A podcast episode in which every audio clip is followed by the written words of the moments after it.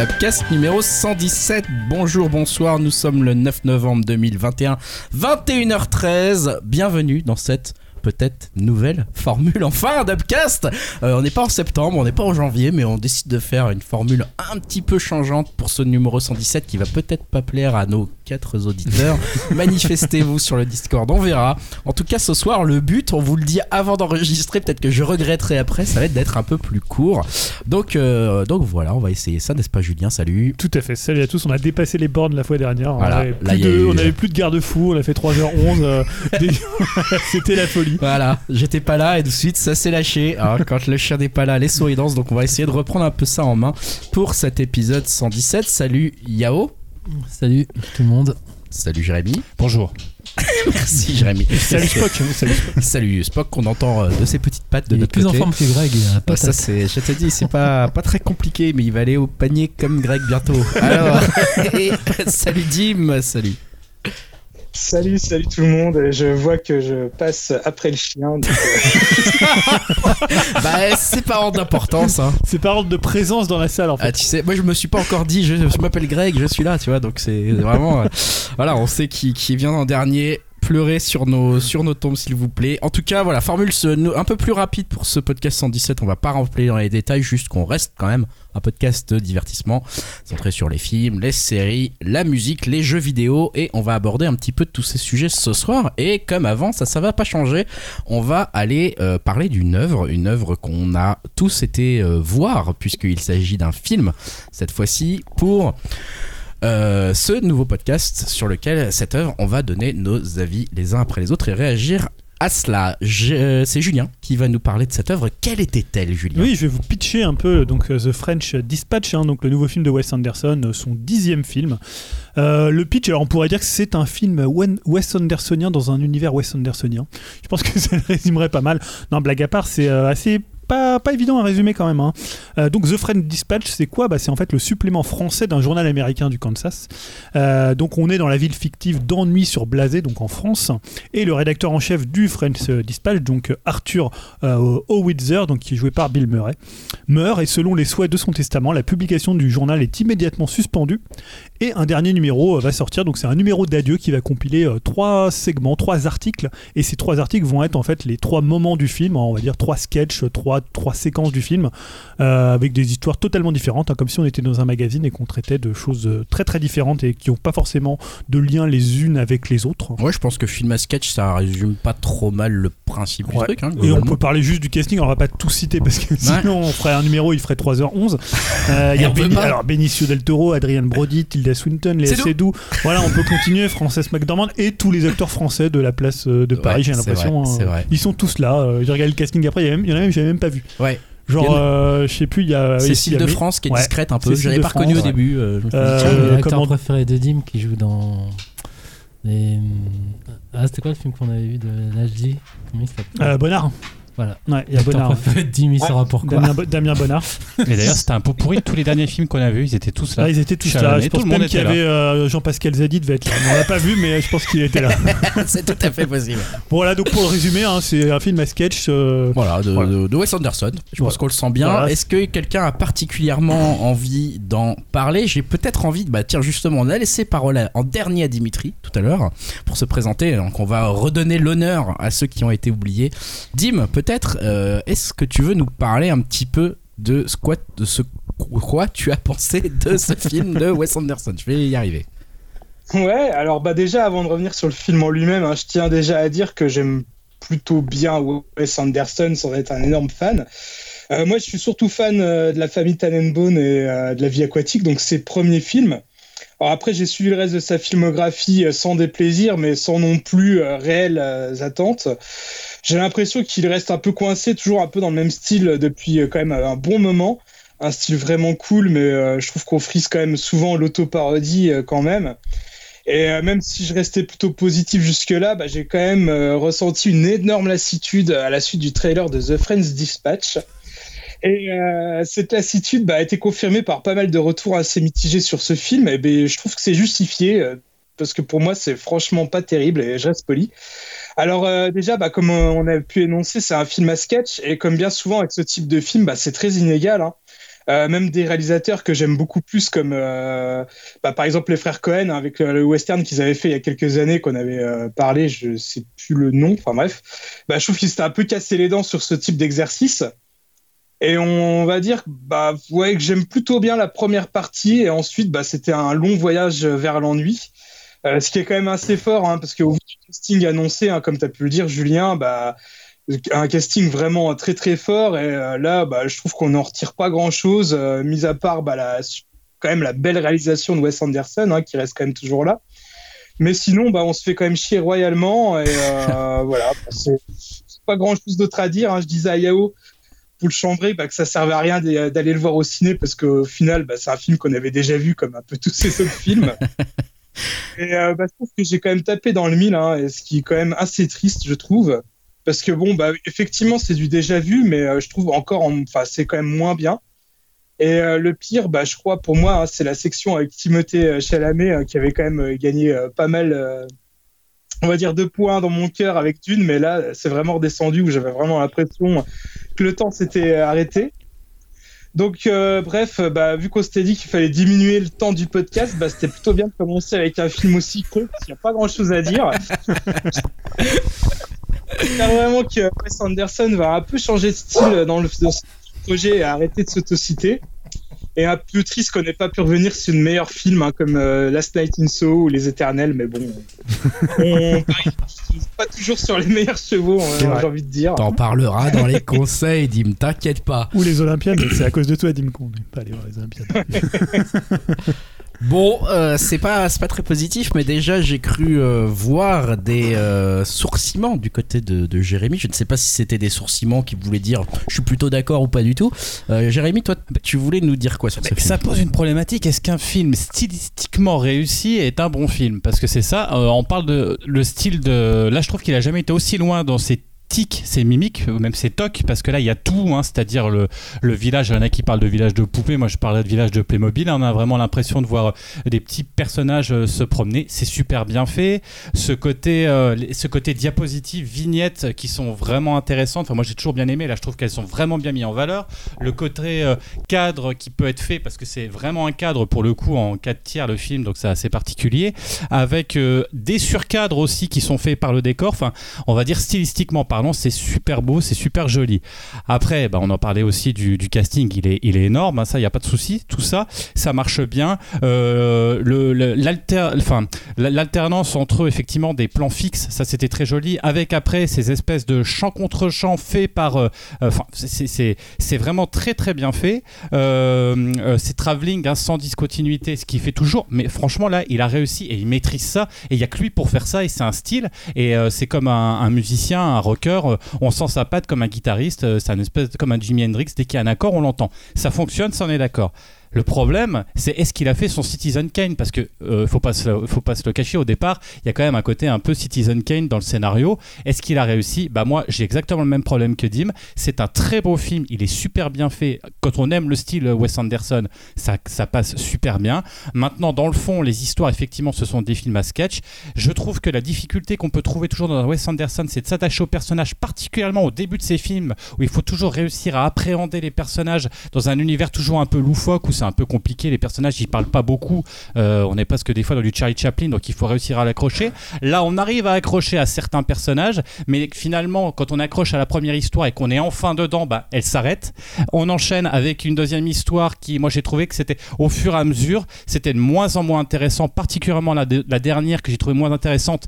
Encore une fois, stylistiquement, avec le petit dessin animé de la fin, j'ai trouvé ça intéressant, mais finalement, euh, enlever un enfant, etc., avec l'histoire du cuisinier de la dernière partie, ça m'a pas fait grand chose. Je m'assoupissais quelque peu. Euh, heureusement, j'ai réussi à lutter parce que le petit dessin animé de la fin était plutôt dynamique et plutôt bien fait, comme il a l'habitude de faire.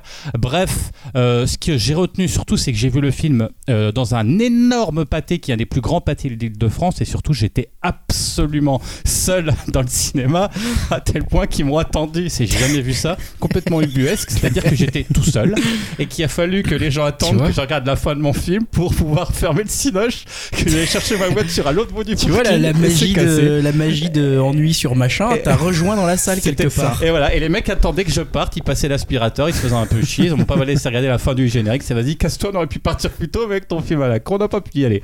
C'était surtout ça que je retiendrai, c'était un, un- un- quelque chose d'assez étrange, donc mitigé, très bien, enfin, très bien réalisé, scénaristiquement parlant, c'était un peu plus faiblard euh, à mon goût. Bah merci euh, Jérémy, c'est plutôt en accord quand même. euh, J'ai l'impression avec ce que nous a dit euh, Dimitri euh, pour l'instant. Je sais pas s'il y en a un de vous deux qui veut témoigner. Yao, qu'est-ce que t'en as pensé toi? Témoigner à visage, à visage couvert. Ouais, hein. c'est vrai. Pas que ça se sache. malade, en fait. Euh, mais j'ai pas de fièvre. On t'entend bien en tout cas. Mais en tout cas, euh, juste, euh, juste par rapport à Dim, il dit que Wes Anderson fait du Wes Anderson, je suis d'accord, mais venant d'un gars qui va avoir des Marvel tous les ans, c'est un petit peu cocasse quand même. Enfin, bref, voilà, je dis Ils se ça. ressemblent pas tous quand même, les Marvel. Ouais. Bref, c'est toujours un peu la même trame, on va dire. Ils sont tous nuls, mais ils sont tous nuls différemment, tu vois. C'est pour le petit tacle. Mais ouais, sinon, je suis assez d'accord avec, euh, avec Jérémy. Est-ce qu'on peut aimer un film stylistiquement, t'as dit? C'est ça? Ouais, c'est ça, ouais. Mais en fait, moi, ouais, je crois que j'ai mis de côté le côté scénar et. Et d'une part, en fait, je crois que j'ai rien pigé au scénar, en fait, l'histoire en elle-même. Je crois que j'étais largué dès le départ. Mais euh, comme tu dis, euh, niveau euh, stylistique, niveau réalisation, j'ai été bluffé, en fait. Parce que moi, à la différence de Dim, mes références, ce serait plus ces films d'anime. Donc il y a Mr. Fox et L'île aux chiens, son dernier, que j'avais classé pour, comme le film de l'année pour moi. Et pour moi, c'est une continuité de, de ces films d'animation, en fait, sa réalisation. Notamment, bah, comme tu disais, avec les dessins animés, euh, je trouve qu'il pousse le vis super loin. Au niveau des travelling, comme tu disais, ça m'a fait vraiment penser à l'île aux chiens. Les, et les personnages aussi. Vous l'avez évoqué, le casting, il est ouf. euh, j'ai bien aimé le segment avec Adrien Brody. Et, qui- enfin, tout ce que j'aime bien, c'est que c'est un, film d'acteurs et d'actrices. On sent qu'ils qu'ils jouent bien et qu'ils jouent euh, comme une scène, de, pièce de théâtre, en fait. C'est vraiment, ils sont, ils je les trouve vraiment parfaits tous. Alors que je suis pas fan de Léa Seydoux, mais je la trouve vraiment euh, bluffante dedans. Puis après, Greg, il a, il a mis d'autres d'autres attributs, on va dire. Alors, c'est quoi cette attaque gratuite Et d'une et de deux, n'importe quel être humain a aimé ces attributs. Euh, non, mais Benicio del Toro, ça fait plaisir de le revoir, tu vois. J'ai euh, beaucoup aimé les attributs de Benicio del Toro aussi. Hein. Adrien. Brody, pa- pareil, en fait, tu vois, il s'éclate. Même euh, Mathieu Amalric, je suis pas fan. Là, j'ai trouvé. euh, Bah, après, il fait partie de l'univers de Wes Anderson. Après, il y avait il y a Edouard Furlong aussi qu'on voit. Enfin, et Timothée Chalamet, contrairement à Dim, j'ai trouvé. Edward vivant Norton, attends. Edward Norton. Edward Euh, Norton, oui, pardon. Edward Norton, ouais. Alors, Peut-être que Furlong il est caché dans le Ouais, coin, vois pas arrêter à un moment donné. euh. derrière. euh, Euh, ouais, contrairement à Dean, j'ai trouvé euh, Timothée Chalamet plus, plus expressif et encore euh, meilleur acteur, dans, dirigé par un vrai metteur en scène que, qu'un réalisateur du dimanche, on va dire, qui fait des téléfilms euh, à, À gros budget. à gros budget, voilà. et donc, ouais, pareil, François de Bermotte, elle est énorme. On a reçu un courrier de, de Villeneuve là. Donc, On voilà. est les seuls à le critiquer au monde, ça va pas du tout. Non, non, mais non, mais franchement, moi j'ai été bluffé. Pour le coup, euh, sais peut-être que ça se fait pas, mais je mets, de co- je mets de côté le côté scénaristique et tout ce qui est dialogue. Et... Si ça se fait, tu fais ce que tu veux. Enfin, tu vois, genre si, si un film te plaît esthétiquement, t'as le droit Parce de. que autant je sais que Enfin, je trouvé trouve- je ça tu vois, ouais, un peu décousu, mais pareil, Owen Wilson, je suis pas fan, mais je trouve qu'il est parfait dedans. Les décors, j'ai. Oui, c'est vrai. J'ai joue- aucun souvenir de ce qu'il fait. il joue très- Ah un rôle mais- très petit. Mais tu vois, je pense que dans 10 ans, il va y avoir des acteurs, on va découvrir qu'ils sont dedans. Oui, c'est il y a mecs fait qui vont dire en fait, c'est que cet acteur-là, il était là, il était Ouais, dedans. On le voyait, derrière. c'est derrière, derrière. Ils vont demander des de cachets, la tu vois. Et contrairement, ouais, moi j'ai bien aimé le dernier segment avec Jeffrey Wright. Je trouve qu'on voit pas assez comme acteur. Il, était, dans James Bond aussi, et je trouve pareil euh, super comme. Enfin bref, c'est- j'ai que des superlatifs par, par rapport aux acteurs. Et la réalisation aussi, c'est vraiment il a sa patte et ça fait du bien de voir ça au cinéma, contrairement à Dim. Pour moi, c'est un film qui se voit sur grand écran euh, Ouais. avec toute cette partie prise. C'est vraiment esthétique, contrairement à d'autres franchises, on va dire. Et euh, donc moi non, j'ai été vraiment ravi, mais tout en tout en tout en ayant un côté ah je comprends pas, ça me fait chier. Mais en même temps, j'ai été quand même séduit par la, la patte graphique en fait. Est-ce que tu, tu comprends le côté chiant, par exemple, Je comprends, que en fait. Jérémy Je comprends parfaitement parce que moi, peu- comme moi, je me suis assoupi par moment, mais Ouais. j'ai été rattrapé vraiment par la réal en fait. C'est vraiment ça m'a plu. Pour moi, c'était euh, la digne continuité de l'île aux chiens et à chaque fois il m'a mis une claque, notamment la partie animée. J'étais waouh. En fait, Ouais. c'est Une telle inventivité, j'étais waouh. En fait, voilà. Ouais, puis c'est vrai qu'on voit pas souvent ça dans des films voilà, euh, je- aujourd'hui. euh, voilà, un film euh, voilà, assez rafraîchissant à mes goûts. Après, après, je vois ce que veut dire Dim en disant c'est Wes Anderson. Quoi. Voilà, c'est c'est son, C'est- un peu ce que Mais moi, je recommande euh, franchement de le voir au ciné et pas à la télé en fait. Voilà. Puis même euh, au niveau de l'OST aussi, pareil, je trouve toujours aussi euh, pertinent. Bah, c'est toujours euh, Il y a toujours Jarvis Cocker qui est dedans. le, le, réal- enfin, le, le musicien Desplat. qui fait- Desplat, ouais, Ouais. Alex- Alexandre Desplat, c'est ça qui fait, Ouais. qui fait la, la bande, la VO quoi, qui est toujours euh, mortel. Il est presque plus inspiré que d'habitude, j'ai trouvé perso. Enfin bon, bref, j'en j'en euh, reparlerai euh, Donc ouais, peut-être. voilà, au niveau rythme, pareil, enfin moi j'ai adoré. J'ai adoré tout en voyant ses faiblesses, mais j'ai passé un très bon moment en fait, Mm. quand je- avec le recul. Euh, bah justement, tu disais euh, Yao à l'instant, euh, c'est un vrai film de Wes Anderson. Julien l'introduisait comme ça, presque. hein. Ouais. C'est un film de Wes Anderson dans un univers de Wes Anderson. Est-ce que ça veut dire que t'as bouffé trop de Wes Anderson, Julien? Euh, Est-ce Ouais. que t'en as marre de Wes Anderson? Ouais, j'en ai carrément marre. En fait, pour moi, il est atteint de deux troubles. Euh, en fait, tu vois, le premier, c'est, euh, je trouve qu'il est en, un peu, je dirais, en, en phase terminale de quelque chose. Alors, je sais pas si c'est un cancer, quelque chose. Non, mais en fait, c'est pas ce que je dis, c'est pas négatif. En fait, c'est, je trouve, tu vois, un peu comme Tenet, c'est un peu la phase terminale de Nolan, ou comme Inland Empire était la phase terminale de Lynch. Je peux, je parler de films que j'aime bien, mais c'est un moment, tu vois, je trouve que ça devient une forme d'aboutissement ou de caricature. C'est-à-dire, c'est des sortes de styles qui sont, euh, qui se cannibalisent presque eux-mêmes. Tu vois, c'est pour ça que je le décrivais comme étant un Wes Anderson dans un univers Wes Andersonien. Tout est Wes Anderson, en fait, c'est le Wes Anderson show. Et en fait, c'est pas très grave parce que si t'aimes Wes Anderson, t'auras ce que t'es venu chercher. Alors peut-être que tu vas avoir une overdose, et moi je suis assez d'accord avec ça, c'est-à-dire que le film, il est, euh, il est surchargé de tout, mais en même temps, il est totalement virtuose visuellement. Euh, euh, c'est-à-dire que oui, il y a des acteurs, je trouve qu'il y a trop d'acteurs, c'est-à-dire que là tu dis ouais, Owen Wilson, j'étais en train de chercher ce qu'il faisait dedans, tu vois. tu me dis Adrien Brody, ah ouais, c'est vrai, il est dedans et tout, et je pensais à Adrien Brody parce que je l'ai vu dans Succession euh, épisode 4, et je me rappelle plus dans ce rôle-là que tu vois là où il, pourtant il a un rôle important. Alors moi je préfère le segment avec Timothée Chalamet, c'est celui qui m'a le plus enthousiasmé parce que je sais pas, il se passait quelque chose en fait, alors que dans les deux autres, je trouvais qu'il ne se passait rien. Alors pas il se passe rien dans l'histoire, mais il se passe rien dans, dans les sentiments, dans les personnages. En fait, c'est tellement illustratif, décoratif. Et en fait, pour moi, l'autre trouble qui est un peu plus grave, c'est qu'il un peu en phase de burtonisation, c'est-à-dire qu'il sort des films et en fait, bah moi, je m'en fous un peu quoi. C'est-à-dire, que je trouve pas ça. Alors, il est peut-être, il, il c'est moins, moins raté que certains Burton. On va être quand même sympa avec la planète des singes ou quelques trucs. Mais en fait, son univers, c'est tellement devenu une, marque, une espèce de comme ça de, de, de truc que tu vois, un style que tu poses. Mais après, il y a d'autres cinéastes qui l'ont eu, mais qui ont réussi à casser cette. euh, tu finalement, Tarantino, il fait ça aussi. Lynch, tous les cinéastes qui ont un style. Mais là, je trouve que finalement, ça tourne en rond pour plus dire en fait, euh, pour plus dire grand chose quoi. Et euh, en fait, je vois pas, j'y comprends pas tellement ce qu'il veut raconter dans le film. Tu vois, j'ai l'impression que c'est tellement illustratif, tellement. c'est presque, même plus postmoderne dans le cinéma, c'est au-delà de ça. En fait, c'est une sorte de, de film méta. Et finalement, dedans, je Bah. j'ai plus aucune émotion. Et voilà, comme disait Dim, moi, je me suis fait chier. Et pourtant, en même temps, je trouvais que c'est passé vite. J'étais pas en train de regarder ma montre. À moi, je regarde ma montre et ça faisait une heure et demie, donc il restait un quart d'heure. Je me dis, ah ouais, ça passe quand même assez vite. Parce que le film, il est rapide. C'est-à-dire qu'il y a, y une qualité de montage. Et comme tu disais, je pense que Jérémy, t'as bien résumé toutes les qualités esthétiques du film. Mais voilà, je trouve ça chiant. Et en plus, le fait que ça soit divisé en trois segments, ça fait que bah là, quand tu passes à un autre, où- moi, tu vois, Timothée Chalamet, je commençais un peu à m'attacher au personnage, au truc qu'il faisait avec. euh, je crois que c'est Lina Coudray, l'actrice. Mhm. Euh, je trouve que ça a commencé à fonctionner et bam, c'est fini. Et il faut que tu repartes sur quelque chose qui est en plus pas le segment le, vraiment le plus passionnant, le dernier avec euh, le cuistot euh, asiatique et, et Mathieu Amalric. Ouais, voilà, c'est un moment, je me dis, j'ai plus envie de voir ça en fait. Ou alors, faudrait qu'il, je sais pas, qu'il change un peu sa matrice, qu'il fasse quelque chose de différent. Moi, ça m'ennuie, voire ça me fait chier. Quoi. On pourrait, on pourrait quand même souligner que c'est un réalisateur là, pour le coup, qui a changé sa matrice, c'est-à-dire de faire un film à sketch, c'est pas courant pour un réalisateur, c'est assez euh, couillu de C'est un peu dire. ce qu'il faisait quand même. Hein. Ah, tu vois, tu vois, je pense à la famille Tenenbaum. Bon, bien sûr, là, Ah, je parle de ses premiers, premiers films, et c'est celui qui me vient en tête comme ça. C'est vrai que c'était des films qui duraient deux heures et sur lesquels t'avais certes une galerie de personnages, mais t'avais les deux heures pour t'attacher aux personnages.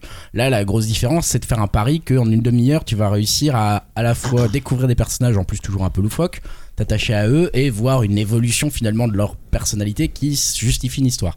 Et ça, sur trois fois, moi perso, c'est presque ça qui m'a plus gêné, c'est qu'en fait, euh, justement, t'as pas tellement le temps de t'attacher au personnage parce que euh, parce qu'il y a beaucoup de choses. C'est un film moi qui m'a étouffé, quoi. Ouais. Euh, mais étouffé euh, parfois de bonheur, de plaisir, hein, étouffé euh, d'idées visuellement, étouffé Je suis de d'accord. incroyable. Enfin, vraiment une direction d'acteur pour moi. Je trouve qu'en fait, il faut vraiment lui, enfin, en tant que réalisateur, c'est quand même un des gros rôles du réel, c'est de diriger ses Ah, acteurs. ouais, et là-dessus, il est bien. Au taquet. Je trouve qu'il dirige ses acteurs extrêmement bien, même Timothée Chalamet, qui est d'habitude un très bon acteur. J'ai trouvé encore meilleur là-dedans. Je me suis dit, putain, vraiment, euh, le mec sait exploiter ses acteurs. Mais étouffé par toutes les infos à prendre, toutes les espèces d'histoires dans l'histoire, sous-histoires dans les sous-histoires, tu vois, même le dernier segment. Alors là, moi aussi, à la fin, je commençais à être vidé, tu vois, euh, me dire, putain, oh, ça recommence là, il y a une troisième histoire, putain, il faut suivre à nouveau. On te réintroduit un personnage, il y a la notion de comment on se fait accepter quand, dans un pays quand on est étranger, en plus quand on est homosexuel, en plus je suis critique, machin, mais en fait, je fais des, des- je fais des trucs de, de vie à côté de ça. Pourquoi j'aime la bouffe Parce que c'est là où je me fais. Putain, t'es là, Waouh, waouh, waouh, arrête de me balancer autant d'idées. Juste, et on en revient à l'histoire avec le petit qui se fait enlever, et, et en même temps, t'as Edward Norton qui passe, et voilà, et comme tu disais, je me suis même dit à un moment, mais attends, la nana qui chuchote à la porte euh, et qui parle avec le petit, on voit juste Ouais. ses yeux, je me suis demandé si c'était pas une actrice connue, je me demande si c'est pas Swarzy Ronan à un moment, tu vois. Je me suis dit, Ah, mais si, si, c'est elle. c'est elle, c'est elle, c'est ouais, ça. Tu vois, je me suis dit, mais la meuf a un rôle de 5 secondes, ça oui, devient ridicule. c'est d'ailleurs un peu, ouais, mais la limite et la frustration des fois. Par exemple, moi, Bill Ouais. Murray, c'est un de mes acteurs préférés. Et là, quelque part, il, enfin, c'est des apparitions comme il fait d'ailleurs pratiquement Mm. dans tous les films maintenant. Ouais. hein. Je trouve qu'il fait du Bill Murray qui fait des apparitions ouais, dans tous les films. ouais. C'est même un peu Surtout dans. Wes Anderson. C'est vrai que c'est pas plus mal de le voir assez peu maintenant. Ouais. en fait, Ouais. J'étais content. Enfin, il joue je- son, son propre rôle Ouais. dans Zombieland hein, par exemple. Enfin, tu vois, depuis un. Mais ça fait longtemps qu'il fait. Ouais, bah, voilà, le- ça. le Jim Jarmusch, euh, attention, catastrophe aussi. Enfin, catastrophe, c'est-à-dire qu'il a pu cette aura qu'il pouvait avoir, ce charisme et puis cette, ce flegme qu'il avait. Ah Et là, oui. il y a plus. Et là, alors moi j'aime beaucoup. Là, il fait pas grand chose. Il y a plein. euh, alors j'ai plus les noms en tête, mais il y a plein d'acteurs. euh, c'est c'est des apparitions, c'est des clins d'œil Mais- et c'est. C'est ça, mais heureusement qu'ils font pas grand chose. Il y a déjà trop de trucs. Oui, oui, oui, mais du coup, c'est ça la par contre, il aurait peut-être dû prendre effectivement des plus petits rôles parce que là, tu te dis plus, euh, tiens, qui je vais voir euh, apparaître bientôt, qui je repère dans, la, dans le c'est pas casting. euh, vision des trucs, j'ai trouvé. Ouais, après c'est intéressant, mais, mais du coup c'est vrai que moi ça m'a surchargé euh, émotionnellement, visuellement. euh, quelque part j'étais presque content qu'à un moment ouais de, de me dire je vais lâcher l'histoire et je vais regarder. Alors émotionnellement, ça t'a- parce que moi, Bah, j'ai- émotionnellement- eu plein d'informations, mais je ne trouvais pas tellement émotionnel. Si, moi j'ai été assez touché par Il y le avait plein de premier. trucs qui se par passaient, exemple, mais, je trouve euh, que Benicio del Toro, juste en regardant la caméra, en disant rien, il communique un truc émotionnellement. J'ai trouvé ça assez Ouais. fort. Euh, et c'est vrai qu'après l'émotion retombe un peu, mais je dis émotionnellement, mais même tu vois dans l'investissement émotionnel que moi je mets dans l'histoire. Ah ouais. Tu vois, on me présente des étudiants qui sont en, en, en rebelle, euh, voilà, on va dire c'est mai 68. Ouais, c'est ça. J'essaye de me dire mais pourquoi ils en sont là, qu'est-ce qui se passe, j'essaie de comprendre pourquoi on voit sa famille, etc. Et moi tout de suite c'est vrai que j'aime bien euh, ouais essayer de comprendre les relations entre les personnages, euh, émotionnellement de m'attacher à eux quoi. Et là il y en avait beaucoup du coup parce que je me dis mais est-ce qu'il faut s'attacher aux parents? Pourquoi il, pourquoi y a l'espèce de, de mec qui joue dans les le méchant dans James Bond ou le méchant ou le gentil dans dans euh, merde comment il s'appelle cet acteur là qui, qui, qui joue dans Django le Ah, Christophe. Ah, Christophe Waltz, Waltz, ouais, c'est vrai tu vois, il est, il est dedans. C'est Je me suis est dit, est-ce qu'il faut s'attacher à lui? Parce qu'il a l'air d'être là comme si on est voulait le longtemps, avec l'autre nana, mais du coup, euh, on va peut-être le voir. Donc tu vois, moi je m'intrigue. Après, en fait, on te le lâche et du coup, émotionnellement, tu te dis, moi je me suis entre guillemets, tu vois, attaché, impliqué en me disant, tiens, il est là, on- il va avoir un rôle. En plus, il est connu, tu vois. Puis finalement, on te l'enlève et t'es là, genre, bah. Et il fallait pas suivre cette histoire en fait. Et il y a un espèce de surplus du truc. C'est vrai qu'il y a William Defoe aussi, j'avais zappé. Il y a William Defoe, ouais. Mais tu vois, est-ce que finalement, faut pas le prendre plus stoïquement et, se- et se dire, finalement, le concept, c'est de re- reproduire euh, au cinéma un magazine. Est-ce que finalement, c'est pas ça un magazine? C'est-à-dire que l'émotion que tu as dans un magazine, elle est pas la même que celle que tu as au cinéma. C'est-à-dire que tu, là, en plus, tu es guidé par la personne qui écrit Mm. euh, l'article. Il y a Mm. cette idée-là. Après, tu as toute la, la rédaction. Et est-ce que finalement, c'est pas ça de te dire, c'est illustratif? Donc, si c'est illustratif, l'émotion, elle est un peu diluée, diluée voire un Il peu faut pas absente. trop, quoi. ouais, il faut pas trop s'attacher, il faut Hein? savoir zapper Ça- rapidement, ouais. Ça faisait quand même bouquet final aussi, un petit peu de feu d'artifice. hein. Je vous mets Un tout, je peu. mets tous mes acteurs, je mets Ouais. tous mes styles, je mets tous mes mimiques. Bah, euh, je suis assez, euh, assez d'accord avec Ouais. le côté euh, un peu trop, enfin pas- presque le dernier film en Ouais, apogée d'un hein. réalisateur. euh, Mm.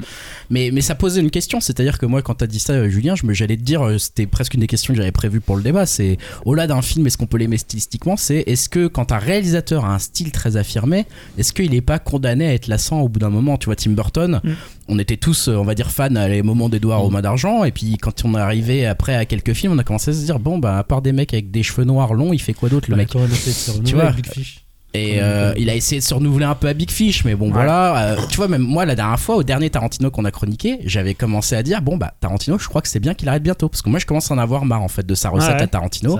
J'en ai un peu ras le bol, le Ah, révisionnisme comprends. historique, etc. Tu peux dire pour Lynch, tu dans vois, Inland la Empire. Li- Lynch pour moi, Inland Empire, limite c'était déjà trop. Ouais. C'était presque son film de trop déjà. Et je suis très content qu'il ait arrêté ça en fait. tu Ah, c'est pour ça que je disais ça, tu vois, parce que je passais à Tenet aussi, où c'est le, il est complètement dans le, le, le sur, euh, le sur Nolan, quoi. ouais, tu vois. c'est ça, ouais. Parce que ce sont des rythmes, des rythmes, des styles très affirmés aussi. Mhm. Parce que tu prends un, un Clint Eastwood qui fait du gros cinéma classique. Ce que je veux dire, c'est que tu vois un nouveau film, c'est l'histoire qui change, même si c'est pesant, Oui, c'est lourd. ça, il a pas un Tu- style de fou lui. T'as pas un style de fou. Ouais, mais t'as des périodes, tu vois, par exemple, là, tu vois Crime and Show, tu vas Ça te dire, va ça va être un- peu dans le même style que Grand Torino, que Million Dollar Oui, Baby. mais il reste, tu, tu regardes, enfin, c'est quand même très classique. Et le classique fait que tu t'ennuies moins Ouais, parce ouais. que Ils centrent sur l'histoire, sur voilà, les c'est ça. personnages. C'est ça, et là tu te focalises sur l'histoire. Euh, c'est un roman que tu vas lire, un Patch Turner, euh, tu- s'il n'y a ouais. pas trop de style, tu le lis, t'es content, t'as vu l'histoire. Mm. Là, ce sont quand même des, des, des auteurs, des vrais auteurs qui ont un style, et c'est vrai que le style, au bout de 20, 30, 40 ans, bah, il y a au bout d'un moment, tu te fatigues un petit peu quand même. quoi. Euh, et, mais après, ce qui serait intéressant, c'est de savoir est-ce que les nouvelles générations, quelqu'un qui découvre Wes Anderson avec ce film-là, par exemple, parce que nous, c'est vrai qu'on le connaît depuis le démarrage, euh, enfin depuis tout départ. euh, c'est vrai qu'au début, on a été subjugué par ça. Ouais. Après, il faut voir les nouveaux. Les nouveaux. Je me suis Un- posé un- la question. Un jeune ouais. qui se regarde ça, qui est il- premier film, c'est tu vois, tu découvres avec ça, c'est tu te dis mais c'est quoi ce mec? Il est, C'est fou. ça, exactement. Il est génial, tu vois. Mais ouais, je suis assez d'accord avec toi. C'est-à-dire, finalement, tu as des réalisateurs qui ont un style et qui l'appliquent à tous leurs films, où les films découlent de ça, et des réalisateurs finalement qui ont un style, enfin, qui ont pas forcément, enfin, qui vont faire un film et qui vont faire le film en fonction de ce que ce qu'appelle le film. Je pense par exemple à Soderbergh, je pense par exemple à François Ozon, où finalement tu te dis bah il y a des films, tu vas les apprécier différemment, mais ils vont être un peu drivés par l'histoire. Alors tu vas retrouver des thématiques, ou même Miss Wood. Eastwood, il a quand même un style, mais il est tellement dilué. Ou Spielberg, tu vois, Spielberg, il est capable de diluer son style. ça Voilà. C'est-à-dire qu'à un moment donné, ça sert le film. Alors tu peux détester Ready Player One, tu peux adorer Munich, enfin tu vois, il y a plein. Alors que Wes Anderson, c'est vrai que c'est tellement un univers. Burton, c'est tellement un univers. Et puis là, il va loin dans son univers avec la création d'une ville imaginaire Ouais. parodique, avec euh, une espèce de. Il y a quand même un truc un peu. À un moment, moi, je me suis dit, on pourrait lui faire les mêmes reproches qu'à Amélie Poulain à une époque, à savoir des- de faire une sorte ouais. de version euh, qui n'existe pas de Paris, d'un truc qui est, qui est vraiment euh, vu Là, du c'est tourisme. Et là, c'est un peu ça. Je me suis dit, mais il a déjà, il a vécu en France ou pas, Mais Wes c'est Anderson. Parce que. Ouais, mais Ouais, tu vois, c'est c'est Angoulême, ouais. c'est- c'est c'est pas Angoulême. Je suis désolé. Oui, mais, Enfin. Ouais, mais c'est tout se mélange un peu, c'est-à-dire cette Non. cinéphilie française se mélange avec euh, son idée même de Paris. Ouais, tu c'est vois, ça, son- mais il a justement sa vision de, De Paris, de la, de la France, tu te dis, mais est-ce qu'il l'a vraiment vécu en France? Parce que ça ressemble pas du tout à ça. Et bon, c'est touchant quelque part, mais en même temps, il y a un côté aussi. Mm. bon, Mais par rapport vous- son style, vous disiez, mais par rapport à la famille Tenenbaum, ça n'a rien à voir euh, stylistiquement. On reprend, hein, il y a l'épilogue, il y a toujours l'histoire. Alors, C'était pas, un- c'était plutôt un roman. Ouais, hein, on a la même chose. des épisodes hein, aussi dans la ferme de famille rêve, c'est vraiment même ça, hein. comme c'est la déclinaison Ah, je sais pas, euh, Comme ah, tu disais avec les travelling. Mais il y avait les mêmes ressemble plans. beaucoup Il y avait à- les mêmes trucs dans la famille Tenenbaum. Moi, je trouve que ça ressemble beaucoup à Chien en fait. Ouais, justement, Ouais, ça ressemble c'est pas mal au chien chien, euh, en filmerait en live en fait. Et la famille Tenenbaum était déjà découpée, si je Il me souviens bien, en pas. chapitres. Tout à fait, oui, oui, Chapitre il y par avait des chapitres, il y euh, avait les pré- présentations des personnages avec des plans, encore une fois, un cadre, comme si c'était, comme chaque cadre, comme si c'était des, œuvres d'art. À chaque fois, tout est un peu à la d'ailleurs, hein, c'est le même Moonlight, Kingdom, c'était pareil aussi. euh, Moonrise exactement Kingdom, pareil. pardon, ouais, c'est Il y a ça. d'ailleurs il y a la petite maison de poupée, le même Ouais. principe quand on présente la maison. On retrouve ça dans la vie aquatique aussi, Ouais. où le sous-marin est représenté avec le côté, petit. etc. Donc, Comme l'avion là. C'est- peut-être fait- même aussi dans euh, Grand Budapest Hotel, non Il n'y a pas Oui, un oui, plan mais des plans Grand de- Budapest ouais. Hotel et Grand Budapest Hotel, c'est le même principe que le dernier, c'est-à-dire que là, il va à fond. Il se Ouais. au départ, c'était vraiment avec parcimonie, c'était un petit peu. Là, c'est, euh, c'est, euh, je m'en fous, je fais ça, ça Ouais. m'éclate, et j'en mets partout Non, parce que là, c'était vraiment euh, ce qui est impressionnant, c'est chaque plan est comme ça. Enfin, j'ai, à un moment, j'analysais, je disais, c'est fou, plan fixe, travelling pour passer de hors champ, champ, hors champ, Mm. et c'était ça tout le temps, tout le temps, tout le temps. Ce qui, Plan ce qui- fixe, ce qui move, serait plan intéressant, c'est de voir euh, comment sera le prochain Wes Anderson. Parce que là, Parce on que en si arrive à. prochain. Voilà, on arrive à l'apogée du truc. Le mec est encore jeune, il a encore une carrière potentielle de nombreux films devant lui. Nous, on en est, on le suit depuis le début. On commence à se dire bon, c'est super beau, il est maîtrisé à fond, c'est son plus maîtrisé, mais on se lasse. Est-ce que le prochain va pas être là, genre euh, bon, bah mec, on a plus envie de les voir tes films, tu Mais, vois mais tu vois, c'était marrant parce que Grand Budapest Hotel, je crois que c'est un de ses plus gros succès. C'est peut-être un de ceux qui a été le Ah plus ouais apprécié Ouais. par, le, par le grand public. Et tu vois, il est venu après avec deux films, L'île aux chiens et, euh, et celui-là, qui sont vraiment beaucoup moins accessibles en fait. Toi, qui sont euh, où il pousse en fait la formule euh, Wes Andersonienne, euh, alors qu'il aurait pu refaire un film un peu comme il avait fait, tu vois. Parce que Grand Budapest Hotel, c'était un peu, il poussait un peu la formule de, euh, comment il s'appelait, euh, celui aussi avec Adrien Brody, là, Darjeeling. Darjeeling ouais. Limited. Euh, il poussait un peu ce truc, un peu, un peu loufoque, un peu barré, un peu plus rythmé en fait. Mais qui était presque le plus réaliste des films, hein, le Darjeeling. Oui, hein, parce qu'il y a cette histoire des trois frères, Ouais. et il y avait un truc, il y avait une émotion comme ça qui était, qui était pas le même. Mais c'est marrant qu'il soit arrivé avec des choses encore plus abstraites, voire. euh, Ouais, à voir si. Ouais, je, je sais pas comment on va la voir au tournant. Moi, du coup, au final, euh, Yao a déjà un moi, peu. pour moi, c'est une prise de risque de, de, de rester à la porte. Pour moi, c'est vraiment pas un film accessible, je trouve. Non. Non, c'est sûr. Et Mais c'est chiant, quand même.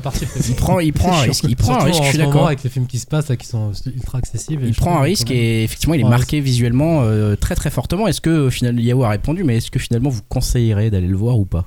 Julien, euh, Dim, euh, Jérémy. Dim, j'ai plutôt l'impression que c'est non, d'y aller pas. Bah non, parce que je, rejoins quand même euh, Yao dans ce qu'il pouvait dire, c'est-à-dire que c'est vraiment un, un vrai film de cinéma, que la réalisation, elle est, et le visuel euh, sont vraiment époustouflants, et voir ça sur un grand écran, ça a toujours quand même un intérêt, quoi. Après, euh, voilà, à, à voir si on est vraiment fan du bonhomme ou pas, mais dans tous les cas, ça reste quand même intéressant à voir au cinéma.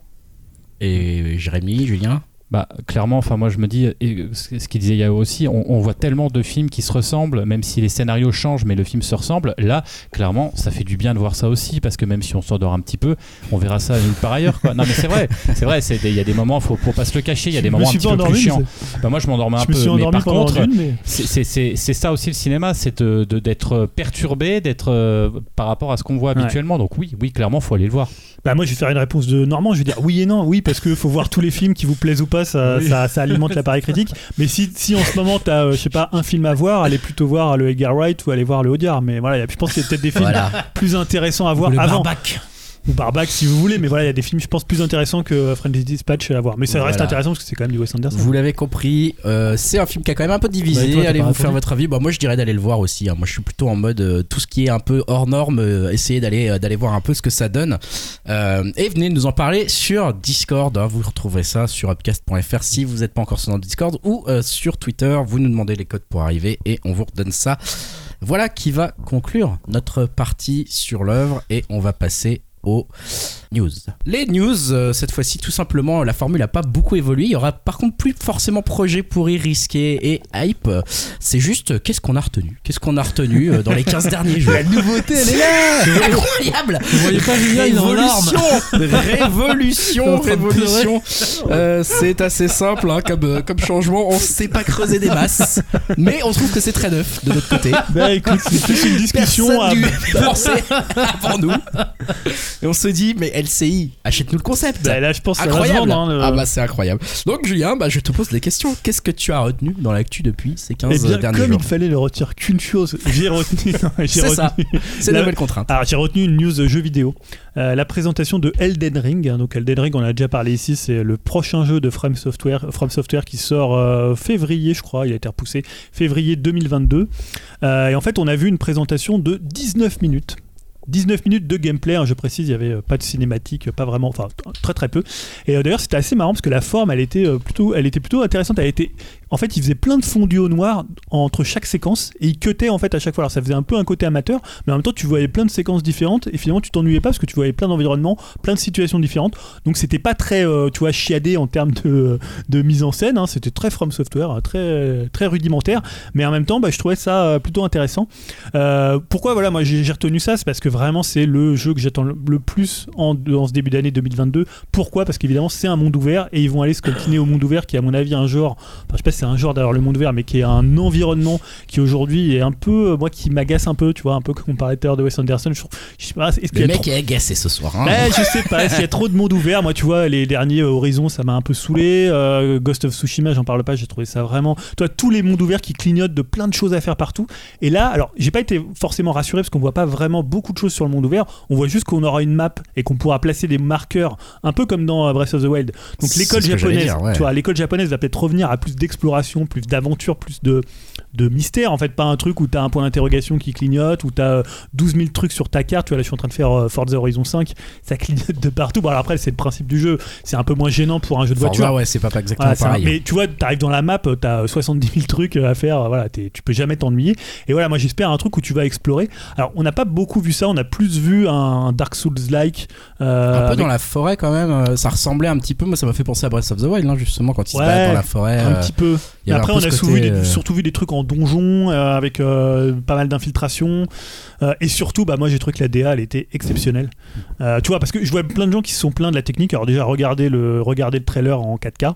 Déjà, Ouais, ça sera je- déjà mieux. ouais. Non, parce que c'est vrai que quand tu vois le stream euh, d'origine, c'était dégueulasse. Quoi. Je sais pas, tu vois sur YouTube, c'était vraiment horrible. euh, la compression Ah oui, mais dégueulasse. après ils ont mis la vidéo en Après, t'as- super. voilà, euh, t'as la vidéo en 4K et franchement c'est alors c'est pas dire, évidemment c'est pas Red Dead Redemption 2 euh, voilà ce que tu peux voir Ouais, mais je trouve ça franchement beau, moi. je trouve ça super beau mais il y a plein de gens qui sont plaints que c'est daté techniquement Euh, mais moi j'ai trouvé que c'est une claque artistique quoi Bah, ce sont pas les fans de From Software alors, ils s'en foutent de la mais même tu vois pour du From Software j'ai trouvé ça hyper beau tu vois le, C'est les hyper beau. plans euh, le plan quand tu vois tout, tout le monde euh, quand tu vois le château Le euh, château, il le est château il est hallucinant hein. Comment Bloodborne, il avait quand même une sacrée gueule. ouais bah Bloodborne mais artistiquement Bloodborne c'était une tuerie aussi, tu vois. Ouais Sekiro était très très beau mais techniquement c'est vrai que c'est pas des Oui, mais je euh, dire, artistique, Ah, artistiquement, moi je trouve que celui-ci il envoie quand même ah pas bah, mal j'ai trouvé ça dingue c'est Et puis, vraiment même techniquement, euh, après je sais pas, hein, vous me dites ce que vous en pensez, mais par exemple on voit pas mal de combats contre des boss, semi-boss, etc. avec beaucoup d'effets de lumière. Je Ouais. trouvais que c'était Ah ouais, hyper ouais, réussi ouais. les effets de Moi j'ai lumière. trouvé ça plutôt beau, mais après voilà, il y a des, quelques Bon. critiques. Et donc, Maintenant du tu coup, sais. c'est quoi C'est exclu PS1 Non, c'est toutes les machines parce que justement ils comptent beaucoup dessus. Alors en plus tu sais c'est euh,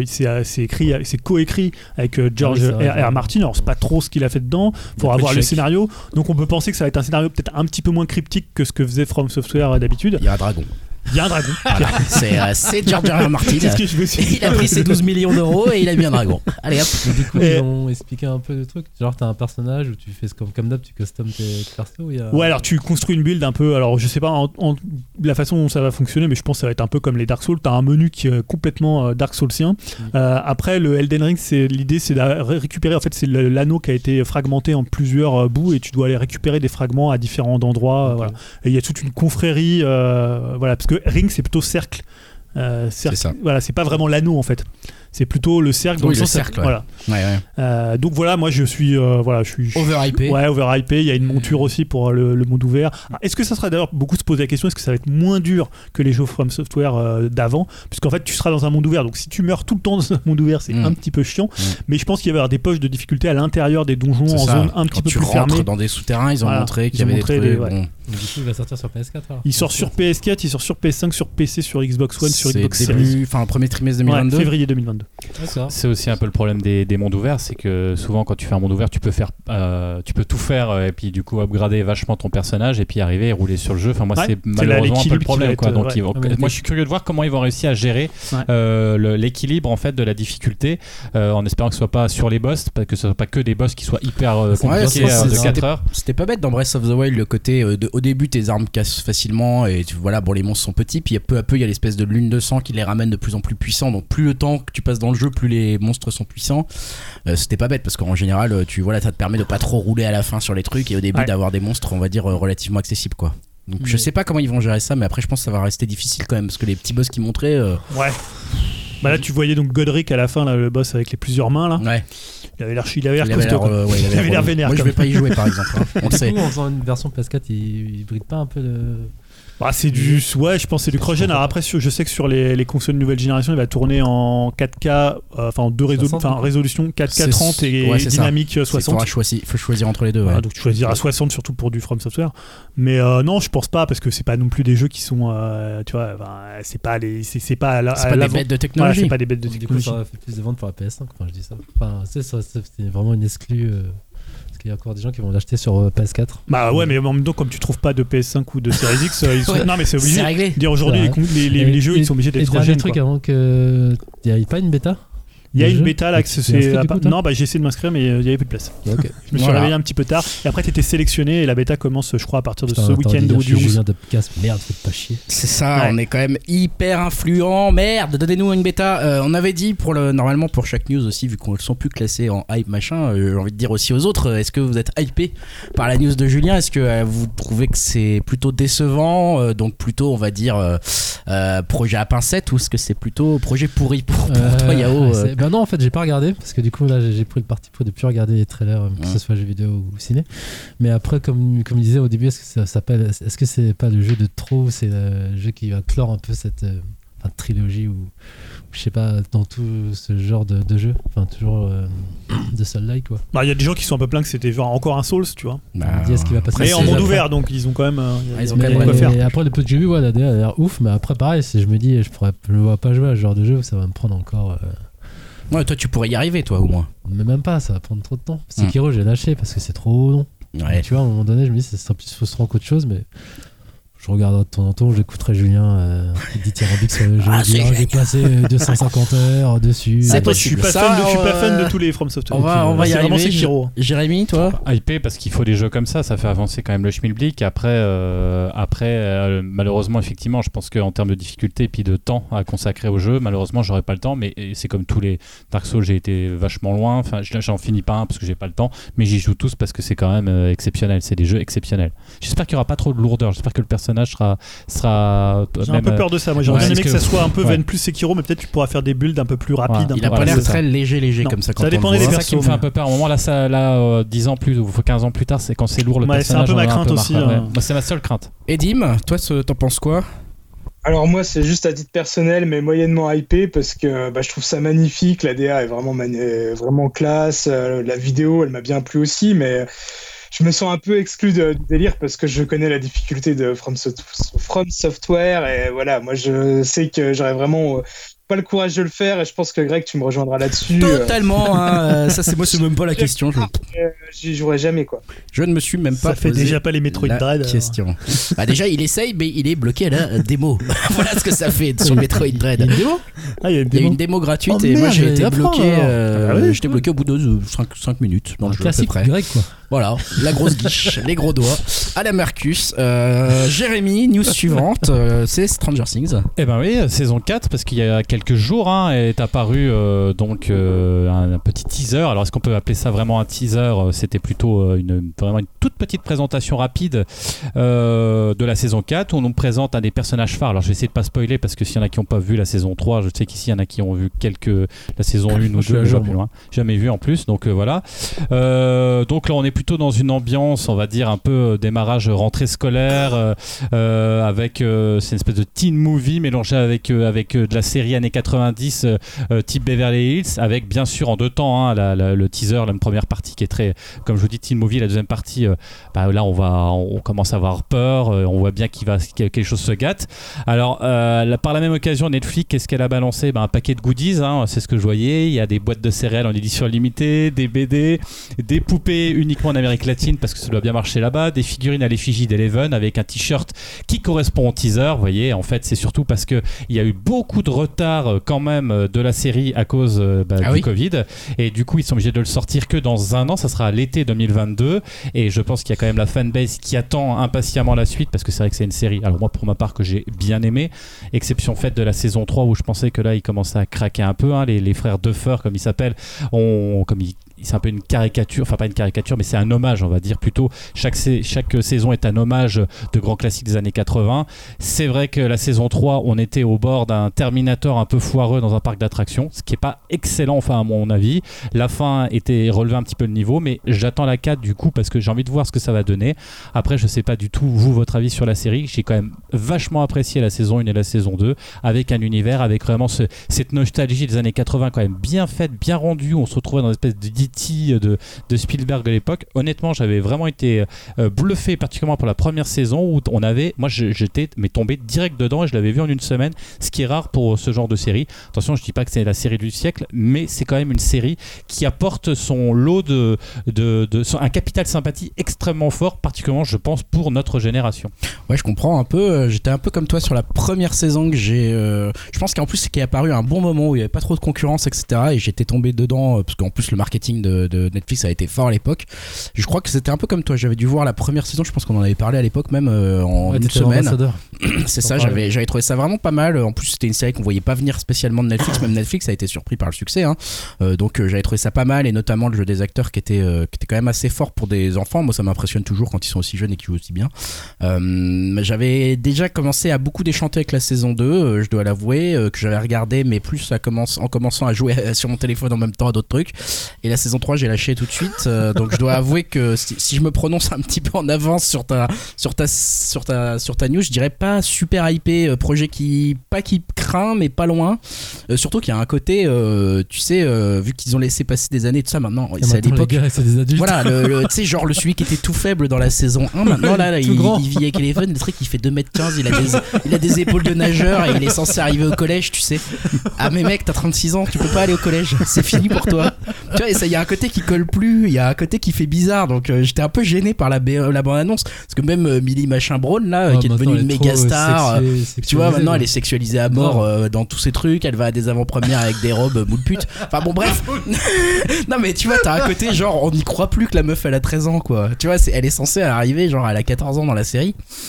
Bah, on y croit, on y croit de moins en moins. Il y a un côté un petit peu gêne par rapport à ça, mais après, bon, c'est vrai qu'il faut reconnaître que c'est une série qui est qui a une bonne production, euh, les acteurs jouent bien. euh, Peut-être que je serais attiré si ça s'éloigne un peu de la saison 3. Moi, j'avais vraiment pas réussi à regarder du tout la saison 3, donc euh, Et ça s'arrange pas d'ailleurs tout au long de la série. hein. Ah ils, se prennent les pieds, ils se prennent les pieds dans le tapis, Ah hein, merde. de faire vraiment avec un personnage moi qui je trouvais hyper intéressant le personnage du policier. Alors j'oublie Ah ouais, son nom là, shérif, là. le shérif. Mais là il c'est en fait Ah, c'est le mec ouais. qui fait le, qui fait les blagues tout le long. Alors Ah. que ouais il fait et, et là ça commence très très lourdingue à la fin de la saison où il, il vanne tout le long. On se dit mais c'est pas possible. En plus qu'une chemise ils lui ont mis une espèce de chemise euh, la, la- la vieille moustache et la chemise c'est un espèce de ouais de enfin de, de magnum en carton quoi. Voilà. qui, qui est poursuivi par Terminator euh, allemand. euh, Enfin voilà c'est n'importe quoi. il y a des qui robots aussi.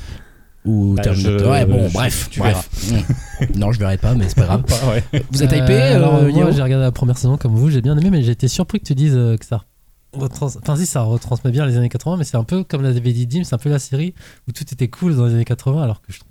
Alors que c'était de la merde les années 80. Non, mais pas ça, mais on y était, on y était, films on était là.